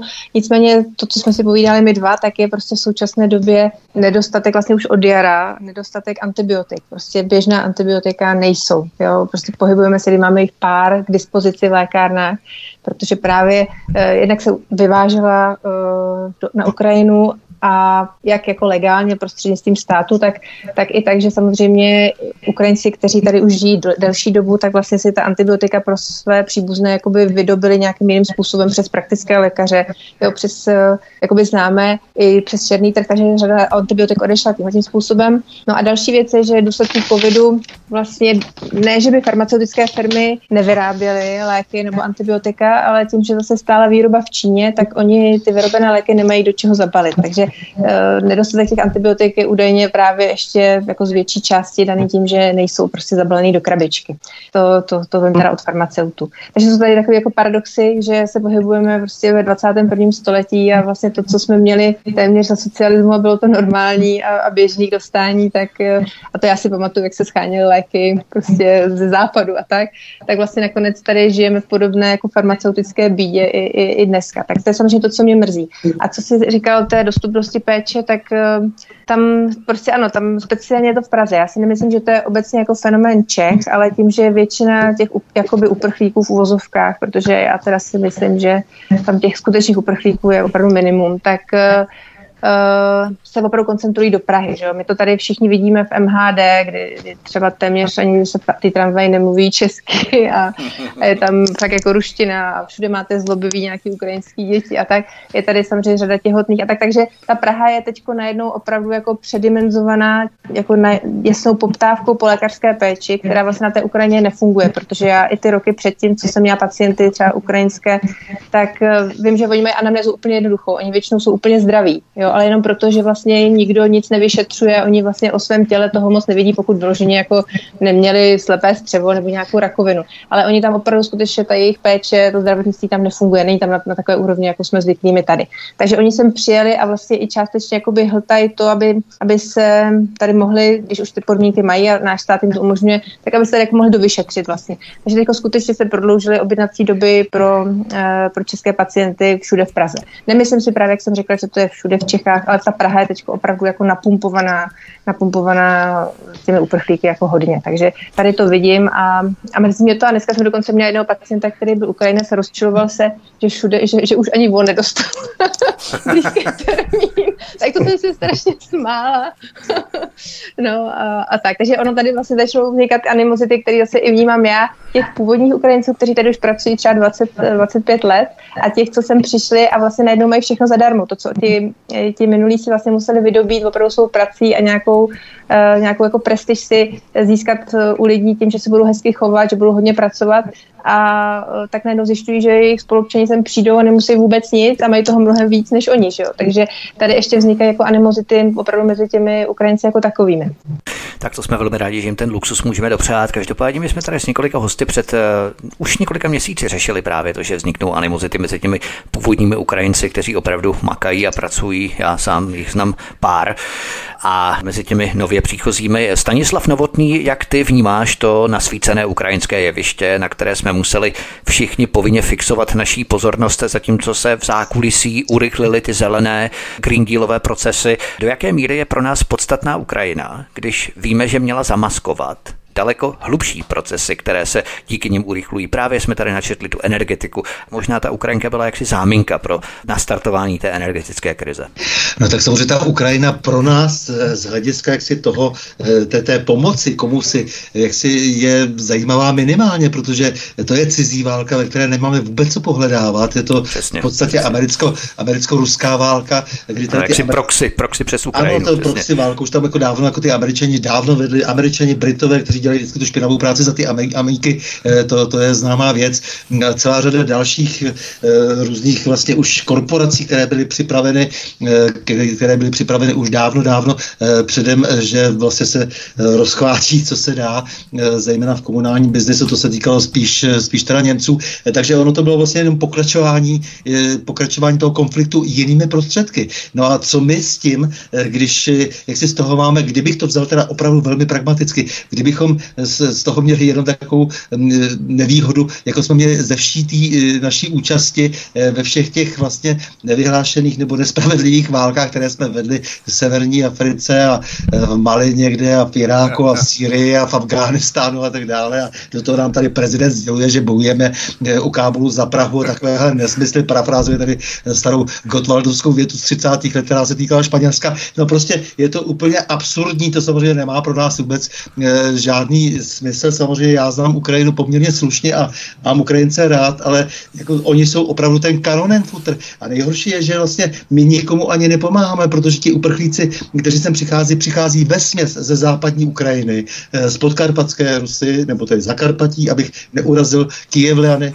že? A samozřejmě z těch oblastí, eh, kde tedy eh, zůstali tam někde uzavřeni, tak se ti lidé nedostanou, protože ta korupce je tak obrovská, ten filtr je tak strašně drahý, že samozřejmě ti, ti chudáci na to, na to peníze nemají, aby se protlačili až teda na tu západní hranici. Ve směs se to vůbec nedaří. A navíc ještě tady je prostě spousta věcí za, zamlžená, že z řady těch lidí se uh, vrací uh, teď vlastně, kteří vlastně původně utíkali z toho Donbasu, tak zase se vrací na Donbas. Uh, je to prostě všechno jinak, je to všechno daleko komplikovanější, než jak se to celé jeví. No ale samozřejmě je to, jak se říkal, je to zase zástěrka, ta migrační vlna zase z nás vypumpovala nějaké peníze, nemohu si pomoct, eh, jak si je to záměr neustále vlastně útočit na ekonomickou podstatu té země, eh, celého toho vlastně východu. Vlastně jsme neustále vlastně eh, tlačeni k tomu, abychom krmili někoho jiného. Samozřejmě musíme neustále platit ty různé ďábelské daně nějakým americkým a britským fondům skrze ČES a skrze celou řadu dalších aktivit a banky a dividendy a tak dále a do toho jedna akce za druhou, která nás likviduje. Vyhlásí se tady nějaký nouzavý stav, no proč asi? Protože se dělají dobře zbrojní kontrakty. Vyprodali jsme, nebo darovali jsme v podstatě a vedle toho se ještě dělali další kšefty v těch zbraních. Darovali jsme veš, veškerou svoji bojeschopnou techniku na Ukrajinu, takže my nemáme teď nic. A do toho že ještě vylepšujeme americkou zahraniční obchodní bilanci eh, tím, že eh, nakupujeme naprosto nesmyslně F-35, přestože nejsme schopni ani chránit zelenou hranici. Eh, co to je za politiku? Prostě my jsme tady jenom proto, aby nám byla ostříhaná vlna a potom budeme odhozeni do škarpy. Prostě na našem životě nezáleží. To je, myslím, to základní poznání, které my jsme i na tom, na tom pozadí té, toho ukrajinského konfliktu a všech těch akcí, které se tady rozběhly covidem počínaje přes migrační migrační e, vlny a e, konec konců konče teda tím e, tou no. apokalypsou energetickou, tak to bychom si měli hlavně vysvětlit. Měli bychom si vysvětlit, že opravdu na těch lidech tady nikomu v té, v té globální politice nezáleží. To znamená, že když se tady všichni ohání tím, no ono to nějak dopadne, oni to musí nějak vyřešit. Vůbec ne. Proč by to řešili? Oni, my jsme jim ukradeni. Naopak prostě, že mrtvý Čech, dobrý Čech, takhle to nějaké asi zhruba. Přesně tak. Já bych chtěl jenom podotknout, že Ukrajinci se mohou velmi levně, jak tady bylo řečeno, že se mají problém dostávat právě na tu západní hranici. Oni se velmi levně můžou dostat ze západní Ukrajiny sem k nám do Čech pomocí kivadlových vlaků Radima Jančury a jeho regiojetu za 200 korun dvakrát denně jezdí vlaky Selvova právě sem do České republiky, navíc to bere státní dotace a tak dále. Takže to je něco opravdu otřesného, ale Michal Semín, svět, jak jsme ho znali, končí a rodí se zcela nový svět, přesně jak o tom hovořil Standa. Tyto změny už nepopírá například ani, to je celkem překvapení, mě celkem překvapilo, už to nepopírá ani bývalý anglický premiér Tony Blair, který překvapivě prohlásil, cituji, válka na Ukrajině ukazuje, že dominance západu končí, protože Čína se ve spolupráci s Ruskem Ruskem stává velmocí. Konec citace. Bohužel Tony Blair prožil až velmi dlouho po jeho aktivní práci v politice v rámci i odkazování, jak o tom hovořil Standa v rámci války v Iráku, společně ruku v ruce s Georgem Bushem mladším a tak dále. Ale myslíš, že tyto globální změny by měly rezonovat napříč všemi panely napříč VECH, nebo by se tam měla řešit spíš ta lokální témata, na která právě máme dosah? Nevím, kdo o tom přesně z vás hovořil. Já myslím, že oboje tam patří. Jo, my přece jenom ty, ty globální procesy ovlivnit neumíme, jo? ale ono, e, ty globální procesy taky, mm, ona je naivní ta představa, že se dá tomu světu vládnout eh, bez toho, že by se mm, přesně podle plánu. Jo? Eh, čili, čili některé ty, řekněme, některá ta povstání nebo nějaká, nějaké protesty prostě proti proti tomu novému nastolovan, na, nastolovanému řádu jsou prostě autentické. A, a to, že ta státní moc nedokáže potlačit nebo je nepotlačuje, není dáno nutně tím, že že e, má na nich svůj podíl, ale že to prostě nedokáže v tu danou chvíli. A viděli jsme to na příkladu třeba těch, těch kamionáků v Kanadě, že? Nebo kde se jim skutečně nepodařilo, přestože se vždycky snaží, že jo, nějakým způsobem penetrovat, proniknout do toho prostředí a a začít to usměrňovat. Prostě u těch trackerů se jim to nepodařilo. E, můžeme sledovat teď třeba tu revoltu e, zemědělců v Holandsku. Zase vidíme tady jako spontánní, autentické lidové hnutí, e, které není. Nezdá se mi, že by bylo prostě řízen, že by to byla nějaká řízená opozice. Čili eh, tyhle ty lokální protesty, ty, ty mají, ty rozhodně mají svůj smysl. A pokud by tady byla možnost jak si najít cestu i k nějakému českému lokálnímu protestu, tak, eh, tak, eh, tak, tak to jedno, jednoznačně, nemyslím si, že nutně jako mají hrát tuhle roli, jako že by měli ale, ale, ale na, druhou stranu, na druhou stranu prostě pokud ten potenciál tady je, no tak, tak se toho prostě nebojíme. Jo? Jako samozřejmě, že stojíme před, před vážným problémem uh, toho uh, hněvu společenského, který, um, který um, se kumuluje a bude čím dál tím větší. A, eh, a problémem, kdo ho uchopí politicky. Budeme za chvilku končit. Poslední otázka pro vás všechny. Alice Tomková, asi tedy nemůžeme očekávat, že se hosté do Příčov slétnou v nějakých soukromých tryskáčích jako do Davosu, to až třeba příště, že? Jak to ale probíhá s parkováním? Je to stále tím větší problém, čím víc lidí do Příčova dorazí?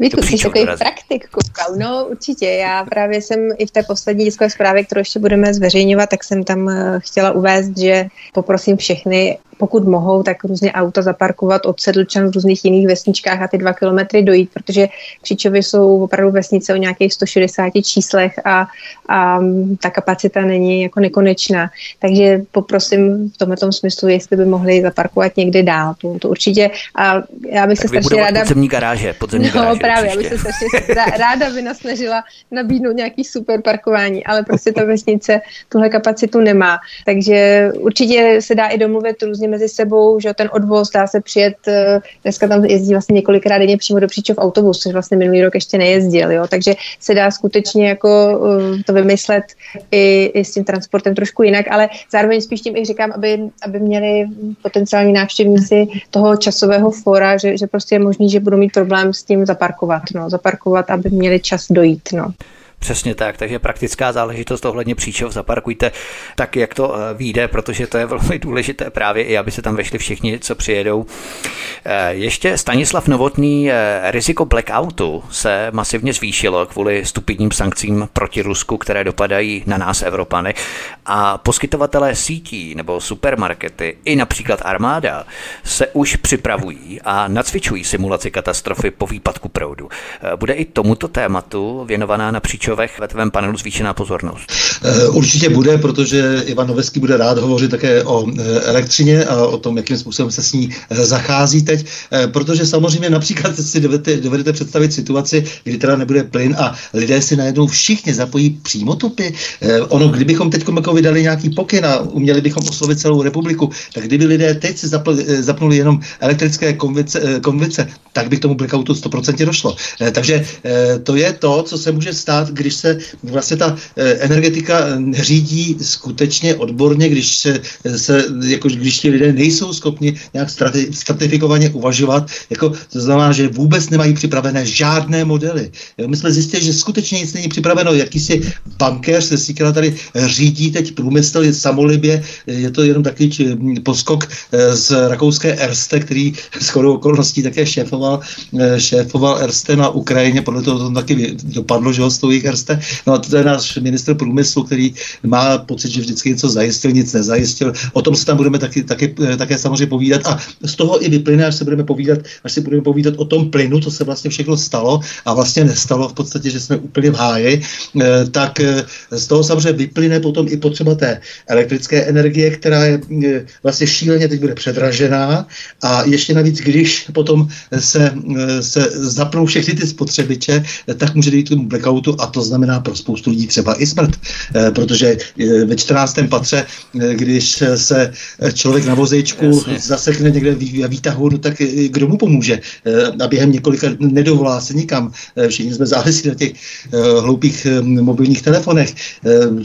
Představte si jenom to, že vlastně celá kanalizace, tam jsou, tam jsou prostě, ta, ta je závislá na elektřině, tam se samozřejmě pohání různá čerpadla a jakmile přestane fungovat elektřina, tak se vám vrátí ta kanalizace do bytů, eh, do, kdo ví, jakého patra je schopná vystoupat. Takže třeba i tohle je veliký problém a to potom eh, tady eh, Alice Chudák bude mít velké starosti se skutečnou pandemí, která, která nastane. Takže a, a takový samozřejmě situací je strašně moc a jak říkám, bez elektřiny nakonec si nenačerpá nikdo ani tu naftu, i kdyby byla v, tom, v té čerpací stanici. Takže prostě to je obrovská spousta věcí, které se nedají ani domyslet, co se všechno může zvláště ve městech stát. Já si myslím, že Alice sice bude mít starosti v rámci eh, té pandemie, ale zase o to méně starostí bude mít v rámci pozice těch příčel, že? V rámci dostupnosti těch základních surovin a zdrojů. Jo, určitě, já vím, na co narážíš, Vítku. my to, no, my máme příčel v podstatě takovou, takovou prvobytně pospolnou společnost, tam máme vlastně fakt svíčky, mě jako neohrožuje vlastně blackoutu, já se v příčelech opravdu nebojím. ale samozřejmě nebudeme dále rozvádět, se tam potom všichni nenahrnuli ve finále. Že? To by potom zase nebylo. Taky mám svíčky. No jo, ale my nemáme ani tu kanalizaci, víš. kanalizaci.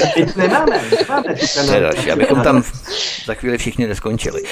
Ale Michal Semín, v Česku se nejenom blokují nepohodlné opoziční weby, a to zcela beztrestně, ale ještě budou v Česku, na Ukrajině, v Polsku, v Maďarsku a Slovensku vzdělávat politické diplomaty v boji proti takzvaným dezinformacím. Prostě výchova nových kádrů. Tento mezinárodní projekt pořádá Evropská diplomatická akademie European Academy for Diplomacy se sídlem ve Varšavě společně s Vyšegrádskou školou politických studií a s americkou národní nadací, tedy NET, National Endowment for Democracy. Všichni víme, o co jde. Tak eh, jsem si říkal, že by to také mělo na příčovech rezonovat, jak vlastně cizí mocnosti financují a vyučují svou propagandu a ještě kolem ní dělají marketing, jakože to je nějaká ctnost. Slyším teda poprvé o, tom, o, tom, o tomhletom projektu, ale to je zase prostě dlouhodobá činnost těch, těch zahraničních uh, spolků, korporací a těch, uh, těch neziskovek a podobně, který mají tady ty svoje výhonky Eh, tak na tom pracují vlastně dlouhodobě. Že jo? Od, od převratu, tady Stanislav tady zmiňoval už ta 90. léta, já si pamatuju ještě jako naivní člen ODA, jak v 90. letech, když eh, ODA eh, dostala jako za úkol tady řídit privatizační proces, tak, tak skoro celé jedno patro toho ministerstva privatizace obsadili prostě američtí odborníci. Že jo? Takže Oni vlastně od počátku přistupovali vlastně k tomuhle tomu eh, jakoby nově svobodnému prostředí, jako k dobitému prostředí, jako k prostředí, které mají nějakým způsobem v, v tuto chvíli začít řídit ve svůj vlastní prospěch. Jo? A, a vlastně ty, ty jejich... Um, a oni si pro, ten, pro tenhle ten účel vytvořili celou řadu Eh, že v rámci toho soft power, jak tomu říká, jo, takové ty, ty, ty prostě ty, ty, ty nástroje toho mm, e, pro, tu, pro tu mediální manipulaci, pro to zasahování prostě do toho místního veřejného života. Blíží se, blíží se zase že jo, polovina srpna, Eh, já myslím, že to je zrovna ten den, no ano, ano, ano, ano, to je ten den, co se scházíme v Příčovech, tak probíhá Prague Pride. A tak aspoň tam nebudou ti aktivisté. No ne, já jsem si vždycky, já jsem si vždycky přál, aby aspoň byly hromy blesky, že jo, jako když je Prague Pride. Letos si to poprvé nepřeju, protože jsou příčovy, že jo, a to chci, aby bylo hezky. Ale Prague Pride by nikdy nenarostlo do těchto těch obludných rozměrů, kdyby to prostě nebylo od počátku řízený tou americkou ambasádou. A, a, a prostě financovaný ze zahraničí, prostě z tohoto prostředí. Jo, ča, uh, byla tady řeč o Ukrajině. Nedávno jsem měl tu možnost trošku si prostudovat takovou 300 stránkovou studii Rand Corporation, um, takového významného, jednoho z nejvýznamnějších think tanků amerických. To je nejstarší think tank Rand Corporation, zbrojařský. No, no, no, ale, uh. oni víceméně dostali za úkol jakoby zpracovat pro americkou vládu eh, materiál o mm, eh, týkající se Ruska. Eh, a do jaké míry Rusko představuje konkurenci, nebezpečí pro Spojené státy. Je to, to, každému to velmi doporučuji prostudovat, protože to, co se dneska odehrává ve vztahu k Rusku, všechny ty sankce a tak dále, tak jsou popsané vlastně v materiálu e, jako manuál e, z roku 2019, čili dávno před prostě tím e, konfliktem aktuálním Eh, aktuálním eh, na Ukrajině. Čili naprosto v tomhle ty američani zase musím jako eh, uznat, že jsou skoro až jako bezelstně otevření v tom, jakým způsobem oni dopředu prostě řeknou, takovýhle my máme úmysly, Jo, tady si přejeme, aby se prostě vyvolala nějaká, vyvolaly nějaký nepokoje, tuhle tu zemi my si potřebujeme nějakým způsobem spacifikovat, abychom přes ně ovládali někoho jiného. Skutečně v tom dokumentu Eh, téměř já tak samozřejmě ten slovník trochu, trochu upravuju, ale, ale ten význam, ten význam, ten skutečně neskresluju. Jo? Čili tímhle tím způsobem oni prostě pracují i na i na té mediální scéně, takže není divu, eh, že tímhle tím způsobem se snaží prostě tady ty poslední zbytky vůbec toho, té, té svobody projevu prostě zadupat do země. Já vím přesně, o jakém dokumentu hovoříš, protože já na něj budu chystat pořád. Jsem teď v procesu překladu toho Aha. dokumentu, respektive jeho pasáží. To je opravdu něco ohromného a v podstatě to potom uvedu do kontextu i s dalšími dokumenty, ke kterým tady mám přístup a které postupně tady nějakým způsobem strukturuji a překládám. Ale eh, ještě poslední věc, Stanislav Novotný. Stando, my často vykreslujeme politiky jako slaboduché loutky, které jenom plní nějaké zadání, povely, pokyny a nic více nezajímá. Třeba takový americký prezident Joe Biden, tak ten měl nedávno na setkání s podnikateli tahák z pokyny, jak se má chovat. Zaujmi své místo, předneseš krátký komentář, teď si sedni, teď si stoupni, případně teď si lehni, já nevím, jestli tam měl lehni, jo, nakonec tedy, jako je správný. Tedy. Takový lístek měl a tam to měl napsané. Já se tě chci zeptat, máš už hotové podobné pokyny pro tvoje hosty ve tvém panelu? ti, ti moji hosté jsou osobnosti a oni většinu té politice už zůstaly neosobnosti. E, to je ten veliký problém vlastně toho, nebo to, to vlastně ilustruje tu práci toho deep stateu. Ten deep state, který vlastně slouží tomu finančnímu systému, e, tak e, v něm jsou vlastně ty politici e, druhořadí. E, takže ve se, stále více, to vidíme, podívejme se prostě třeba 50 let zpátky, zmapujeme politiky na západě a potom i u nás a vidíme, jaký je to sešup. Prostě osobnostní sešup. To jsou lidé, kteří jsou lehko ovladatelní. No a co se týká teda toho, toho, toho Bidena, mě na tom zajímá jedna věc, že vlastně když tedy ten musí vybírat takového člověka, to znamená, že mají strach, že ono to moc nefunguje celé zřejmě, protože ten výběr už je tak úzký těch rodin, které jsou vlastně do toho, do toho vládnutí, do toho vlastně chtění toho celého oligarchického systému vlastně zapojení, tak už, už by to mohlo být čímkoliv narušeno. Takže vlastně nakonec tam musí držet ten Biden, který už je mimo tento svět, Jemu se e, píšou, e, píšou tedy ty příkazy, e, protože i kdyby byl nafukovací nebo já nevím, na drátkách, tak zaplať pámu, že tam je on, protože on by to mohl někdo jiný narušit. Protože jsme viděli vlastně, že i ten Trump samozřejmě naprostá součást toho establishmentu a i ten Trump najednou začal vybočovat. Takže někdo, kdo je trošku jiný nebo kdo já nevím, o věcech víc přemýšlí, tak se vlastně nehodí e, do krámu. Takže já bych v tom viděl i svým způsobem určitou naději, že jak, vidíme prostě, jaké kreatury se prostě objevují v té evropské politice, že je tady prostě strach, aby to nebyl někdo, kdo by nebyl byl ovladatelný. Promiň, že ale když tady poukažuješ na ten strach, tak eh, mě na tom fascinuje ještě to, že když vlastně tohle nutí dělat samotného amerického prezidenta, nejvyššího maskota té výkladní skříně korporací a bankstrů a tak dále, tak co potom musí dělat ti eh, řadoví politici v těch národních vládách? To už musí být opravdu pěšácký plankton, plný příkazů, rozkazů, pokynů, povelu a tak dále, když tohle musí dělat i americký prezident. No, no jasně, ale pojďme upozorňovat teda lidi na to, že je to takhle. To znamená, že ta moc leží jinde.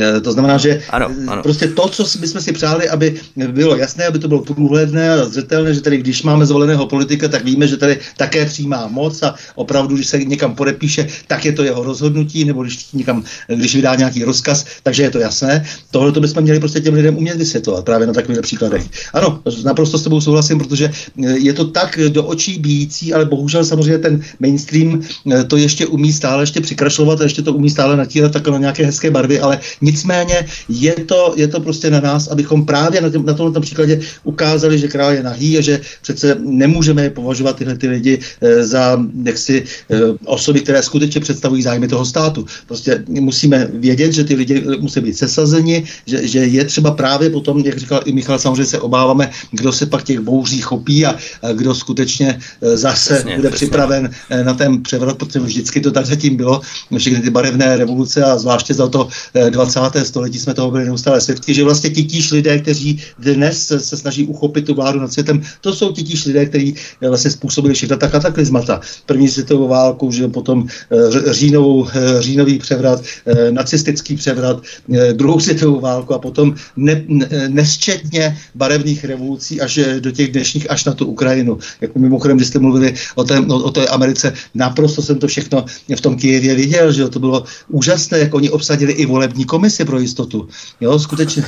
Nejenom, že první, kdo tam byl, ta Jarešková, která se sedla na ministerstvo financí a prolistovali okamžitě účet účetní knihy. No to, to, to, to, říkal, to je to, že? No to, co říkal Michal, jako, že když tady prostě eh, Vladimír Dlouhý, že jo, tady z Ody, se šel tedy privatizovat jako, jako velezrádce, že jo, opravdu, jako se vším všady eh, historický, eh, pořád se na musíme dívat tady v hospodářské komoře, tak eh, to, bylo, to, to bylo podobné. No, tam prvně nejprve se to takhle jako se, se, se podívali do té účetní knihy, koupili, co mohli, jako zdevastovali, co mohli, no a pohlídali si i volby. Všechno, úplně všechno. Všude měli svoje lidi, samozřejmě na všech ministerstvech, tajná služba SBU, okamžitě patro prostě pro e, americké poradce, takže prostě to je skutečně dneska ten konflikt je americko-ruský.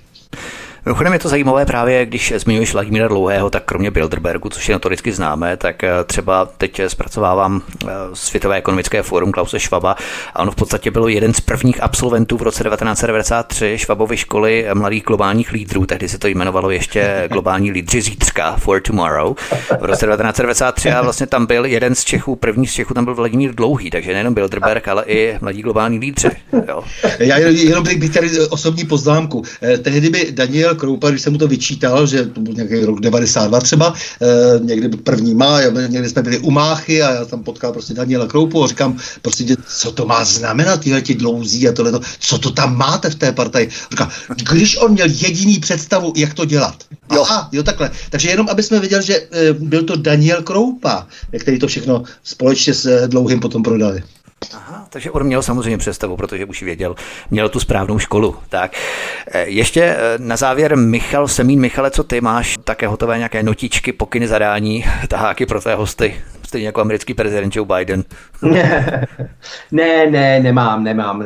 Skutečně jenom to, to základní, to základní vymezení toho tématu, a, a, a shodli jsme se na tom, že, že nechceme jenom jako to příčovské publikum děsit, ale, ale hledat taky eh, nějaké řešení, jo, nějaké povzbudit, um, um, říci si, jak můžeme těm jednotlivým hrozbám um, účinně čelit. Jo?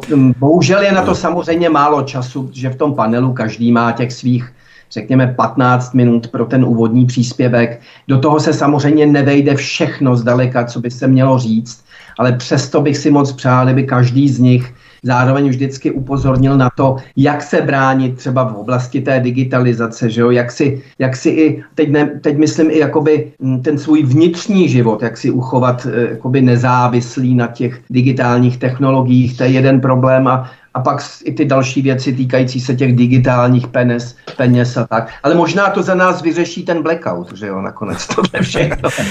Pokud eh, je součástí nějakých jejich plánů blackout, tak zcela určitě vždycky jenom nějak v nějakém omezeném rozsahu a tak. Ale, hmm, hmm. ale tyhle věci se můžou samozřejmě vymknout z rukou, protože já jsem opravdu přesvědčen, že globální procesy prostě eh, lze řídit jenom v té nejobecnější rovině, ale nelze, nelze prostě s, s, jak si řídit uh, uh, miliardy lidí, že jo, jako, a teď jako jednotlivců, mít je všechny stejně naprogramované ke stejným činům a, a podobně. Jo. Čili eh, to, je, to, to vždycky to dopadne prostě jinak, než, eh, než jak oni si to, jak oni si to malují a, a, a přejí. A v tom je, tom je prostě ta naše naděje a, a taky motivace k tomu, abychom prostě k tomu nemlčeli a, a, a každý prostě se snažil v tom svém prostředí prostě mm, za, za tu svobodu a spravedlnost bojovat.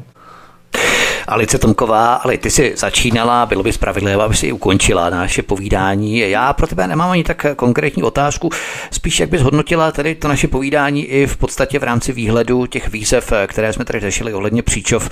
Očekáváš tedy, že všechno proběhne eh, v pořádku, hladce, všechno připravené, všechno nastartované a vlastně ty přípravy, které vlastně musíš dělat, jsou velmi složité. My jsme si o tom povídali i minulý rok v našem pořadu, tam si byla solo v podstatě, tak eh, my jsme vlastně i si povídali o tom, jaké neskutečné přípravy představy kolem toho musíš mít. To bychom možná ještě závěrem mohli posluchačům lehce nastínit, co v podstatě je potřeba eh, kolem toho dělat, protože zatím je obrovský kus práce, který musíš podstoupit. Ne, já bych to tady zase nějak úplně nedramatizovala, mě to fakt baví a uh, já spíš bych si řekla, že nebo ještě takhle poslední slovo, pokud ho teda mám, tak bych ho využila k tomu, že bych strašně jako chtěla Vítko zdůraznit všem posluchačům právě, že se jak kluci, tak my všichni, kteří se podílíme na té organizaci, vlastně každý rok strašně snažíme, aby, aby program byl pestrý, abychom vlastně vyhověli všem těm proudům v alternativě, ale že samozřejmě se nám to vlastně pravidelně každý rok nedaří, ale to je právě dáno tím, kolik těch jako vlastně dobrých lidí je, kolik jich máme kolem sebe.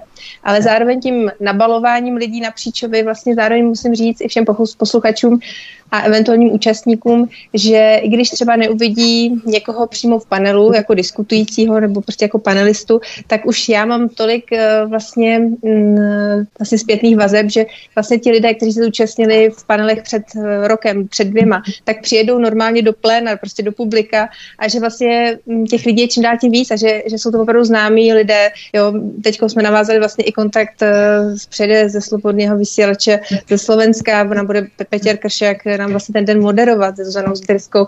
Jo, že jsou vlastně věci, které uh, přestože nebudou prostě na tom hlavním plagátu v nějaký prostě panelista, tak v tom jako v tom auditoriu bude tolik lidí, kteří tam už byli minule a kteří vlastně vystupují u tebe, vystupují na jiných nezávislých médiích, že, že vlastně musím říct, že jsem strašně šťastná, že už ty výsledky těch příčov jsou vidět.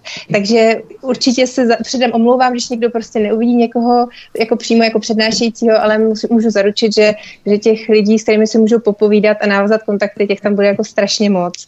A zároveň, když by někomu nevyšlo do příčov přijet, tak uh, přenos bude teda dělat z celého dne opět Raptor TV a zároveň Stanislav eh, a Petr Šantovský zařídili i jakoby paralelní nahrávání, které se potom, eh, tím, že máme i dobré zvukaře, tak se potom sestříhá a vlastně ty nejlepší jakoby části toho dne budou pak ještě prezentovány různě právě třeba možná i u tebe, ale i na webu, na YouTube a tak. Takže eh, vlastně i, i při, když by ne, někomu ne, jako vyšlo to nepřijet, nebo by musel z nějakých rodinných důvodů nemohl přijet, tak určitě se najdou ještě příležitosti, jak některé informace získá.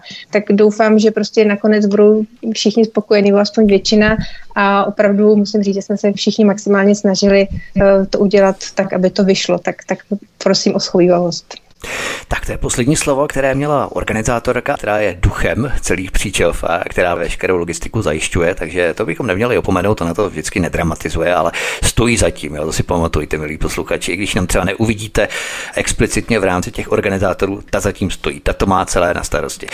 Petr Žantovský, který eh, nás opustil před hodinou, byl naším hostem stejně tak jako Alice Tomková. Ali, moc ti děkuji, mě se krásně, držím palce, ať všechno vyjde. Jsi moc hodný Vítku, děkuji tobě, děkuji klukům a, a držme si palce. Dalším hostem byl Stanislav Novotný, Stando, měj se moc hezky a také, ať všechno klapne, ať všichni přijedou, ať všechno proběhne tak, jak má. Děkuji srdečně za milé povídání vlastně s vámi, přátelé, Alice, Michale, Vítku i už chybějící Petře a samozřejmě hluboce smekám před Alicí. A posledním, ale ne posledním v pořadí, ale posledním, koho jmenuju, byl Michal Semín. Michale, taky moc děkuji za povídání, příjemné povídání a taky, ať se všechno vydaří, ať všichni přijedou. Já taky, já taky samozřejmě děkuju a, a, a bylo mi potěšením s vámi se všemi si takto povídat. Zdravím všechny posluchače a těším se, že se sejdeme v Příčovech. Tento i ostatní pořady si, milí posluchači, stáhněte buď na našem mateřském webu svobodného vysílače v MP3 formátu, případně v našem podcastu, buď na webovém portálu svobodného vysílače nebo Spotify a případně zavítejte na náš kanál Odyssey, který prosím eh, si dejte do vašeho odběru s tisknutím tlačítka odebírat, případně zvonečku, respektive zapnout notifikace, abyste nezmeškali další z pořadů, které pro vás chystám. Budeme samozřejmě rádi, když tento pořad budete sdílet na sociální média, aby se informace o tom, kdy se příčovy konají, dostala mezi co nejvíce lidí. Budeme samozřejmě rádi, když přijedete i vy a když sebou vezmete i vaše přátele, kamarády, známé. To by bylo všechno od mikrofonu svobodného vysílače nebo na kanále Odisí Váltravý Vítek. Mějte se všichni krásně a příště se s vámi opět těším na slyšenou.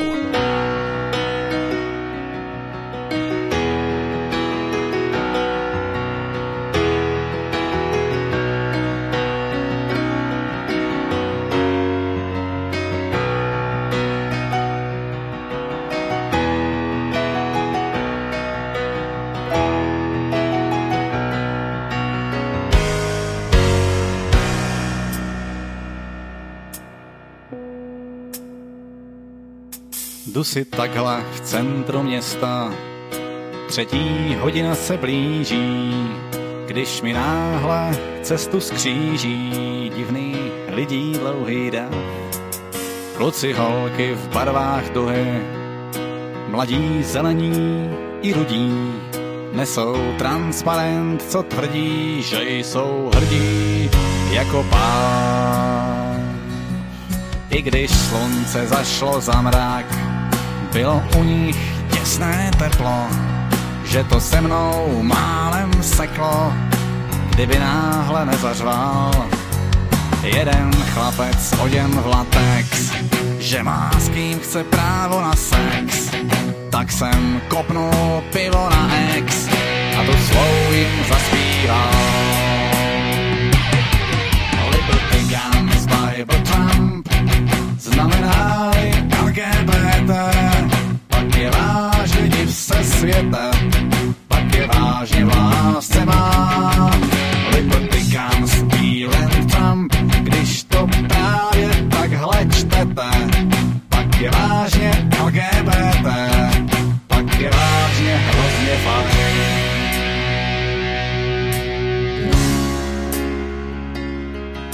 Oni na mne, ať se stydím, že jsem jeden z těch zlých lidí, co je hrozně nenávidí, co jim práva upírá.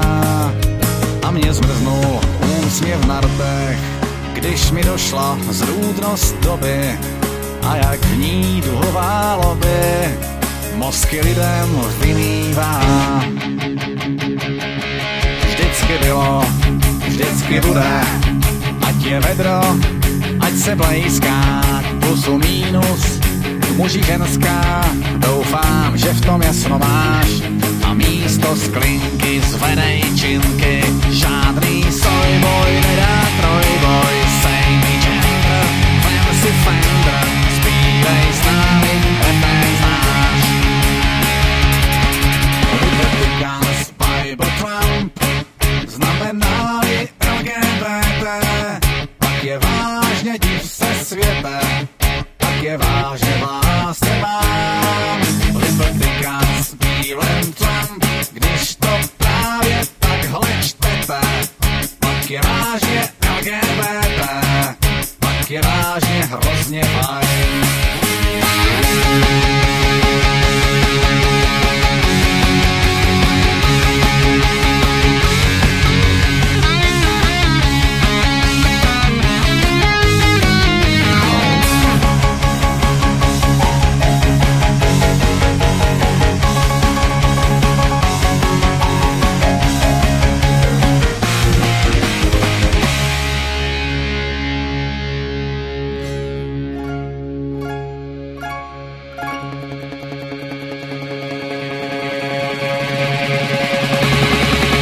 Liberty Guns, Bible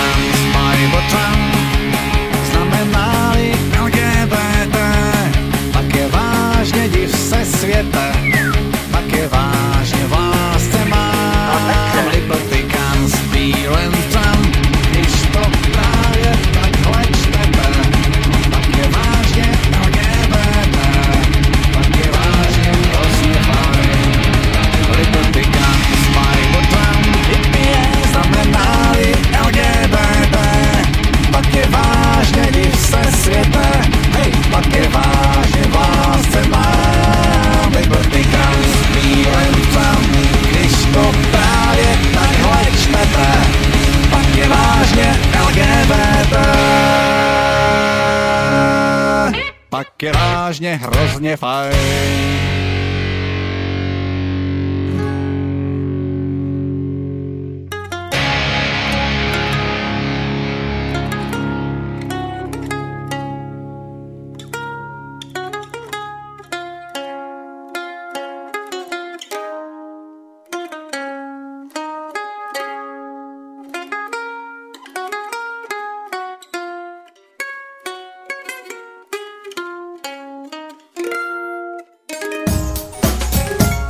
Prosíme, pomožte nám s propagací kanálu Studia Tapin Rádio Svobodného vysílače CS.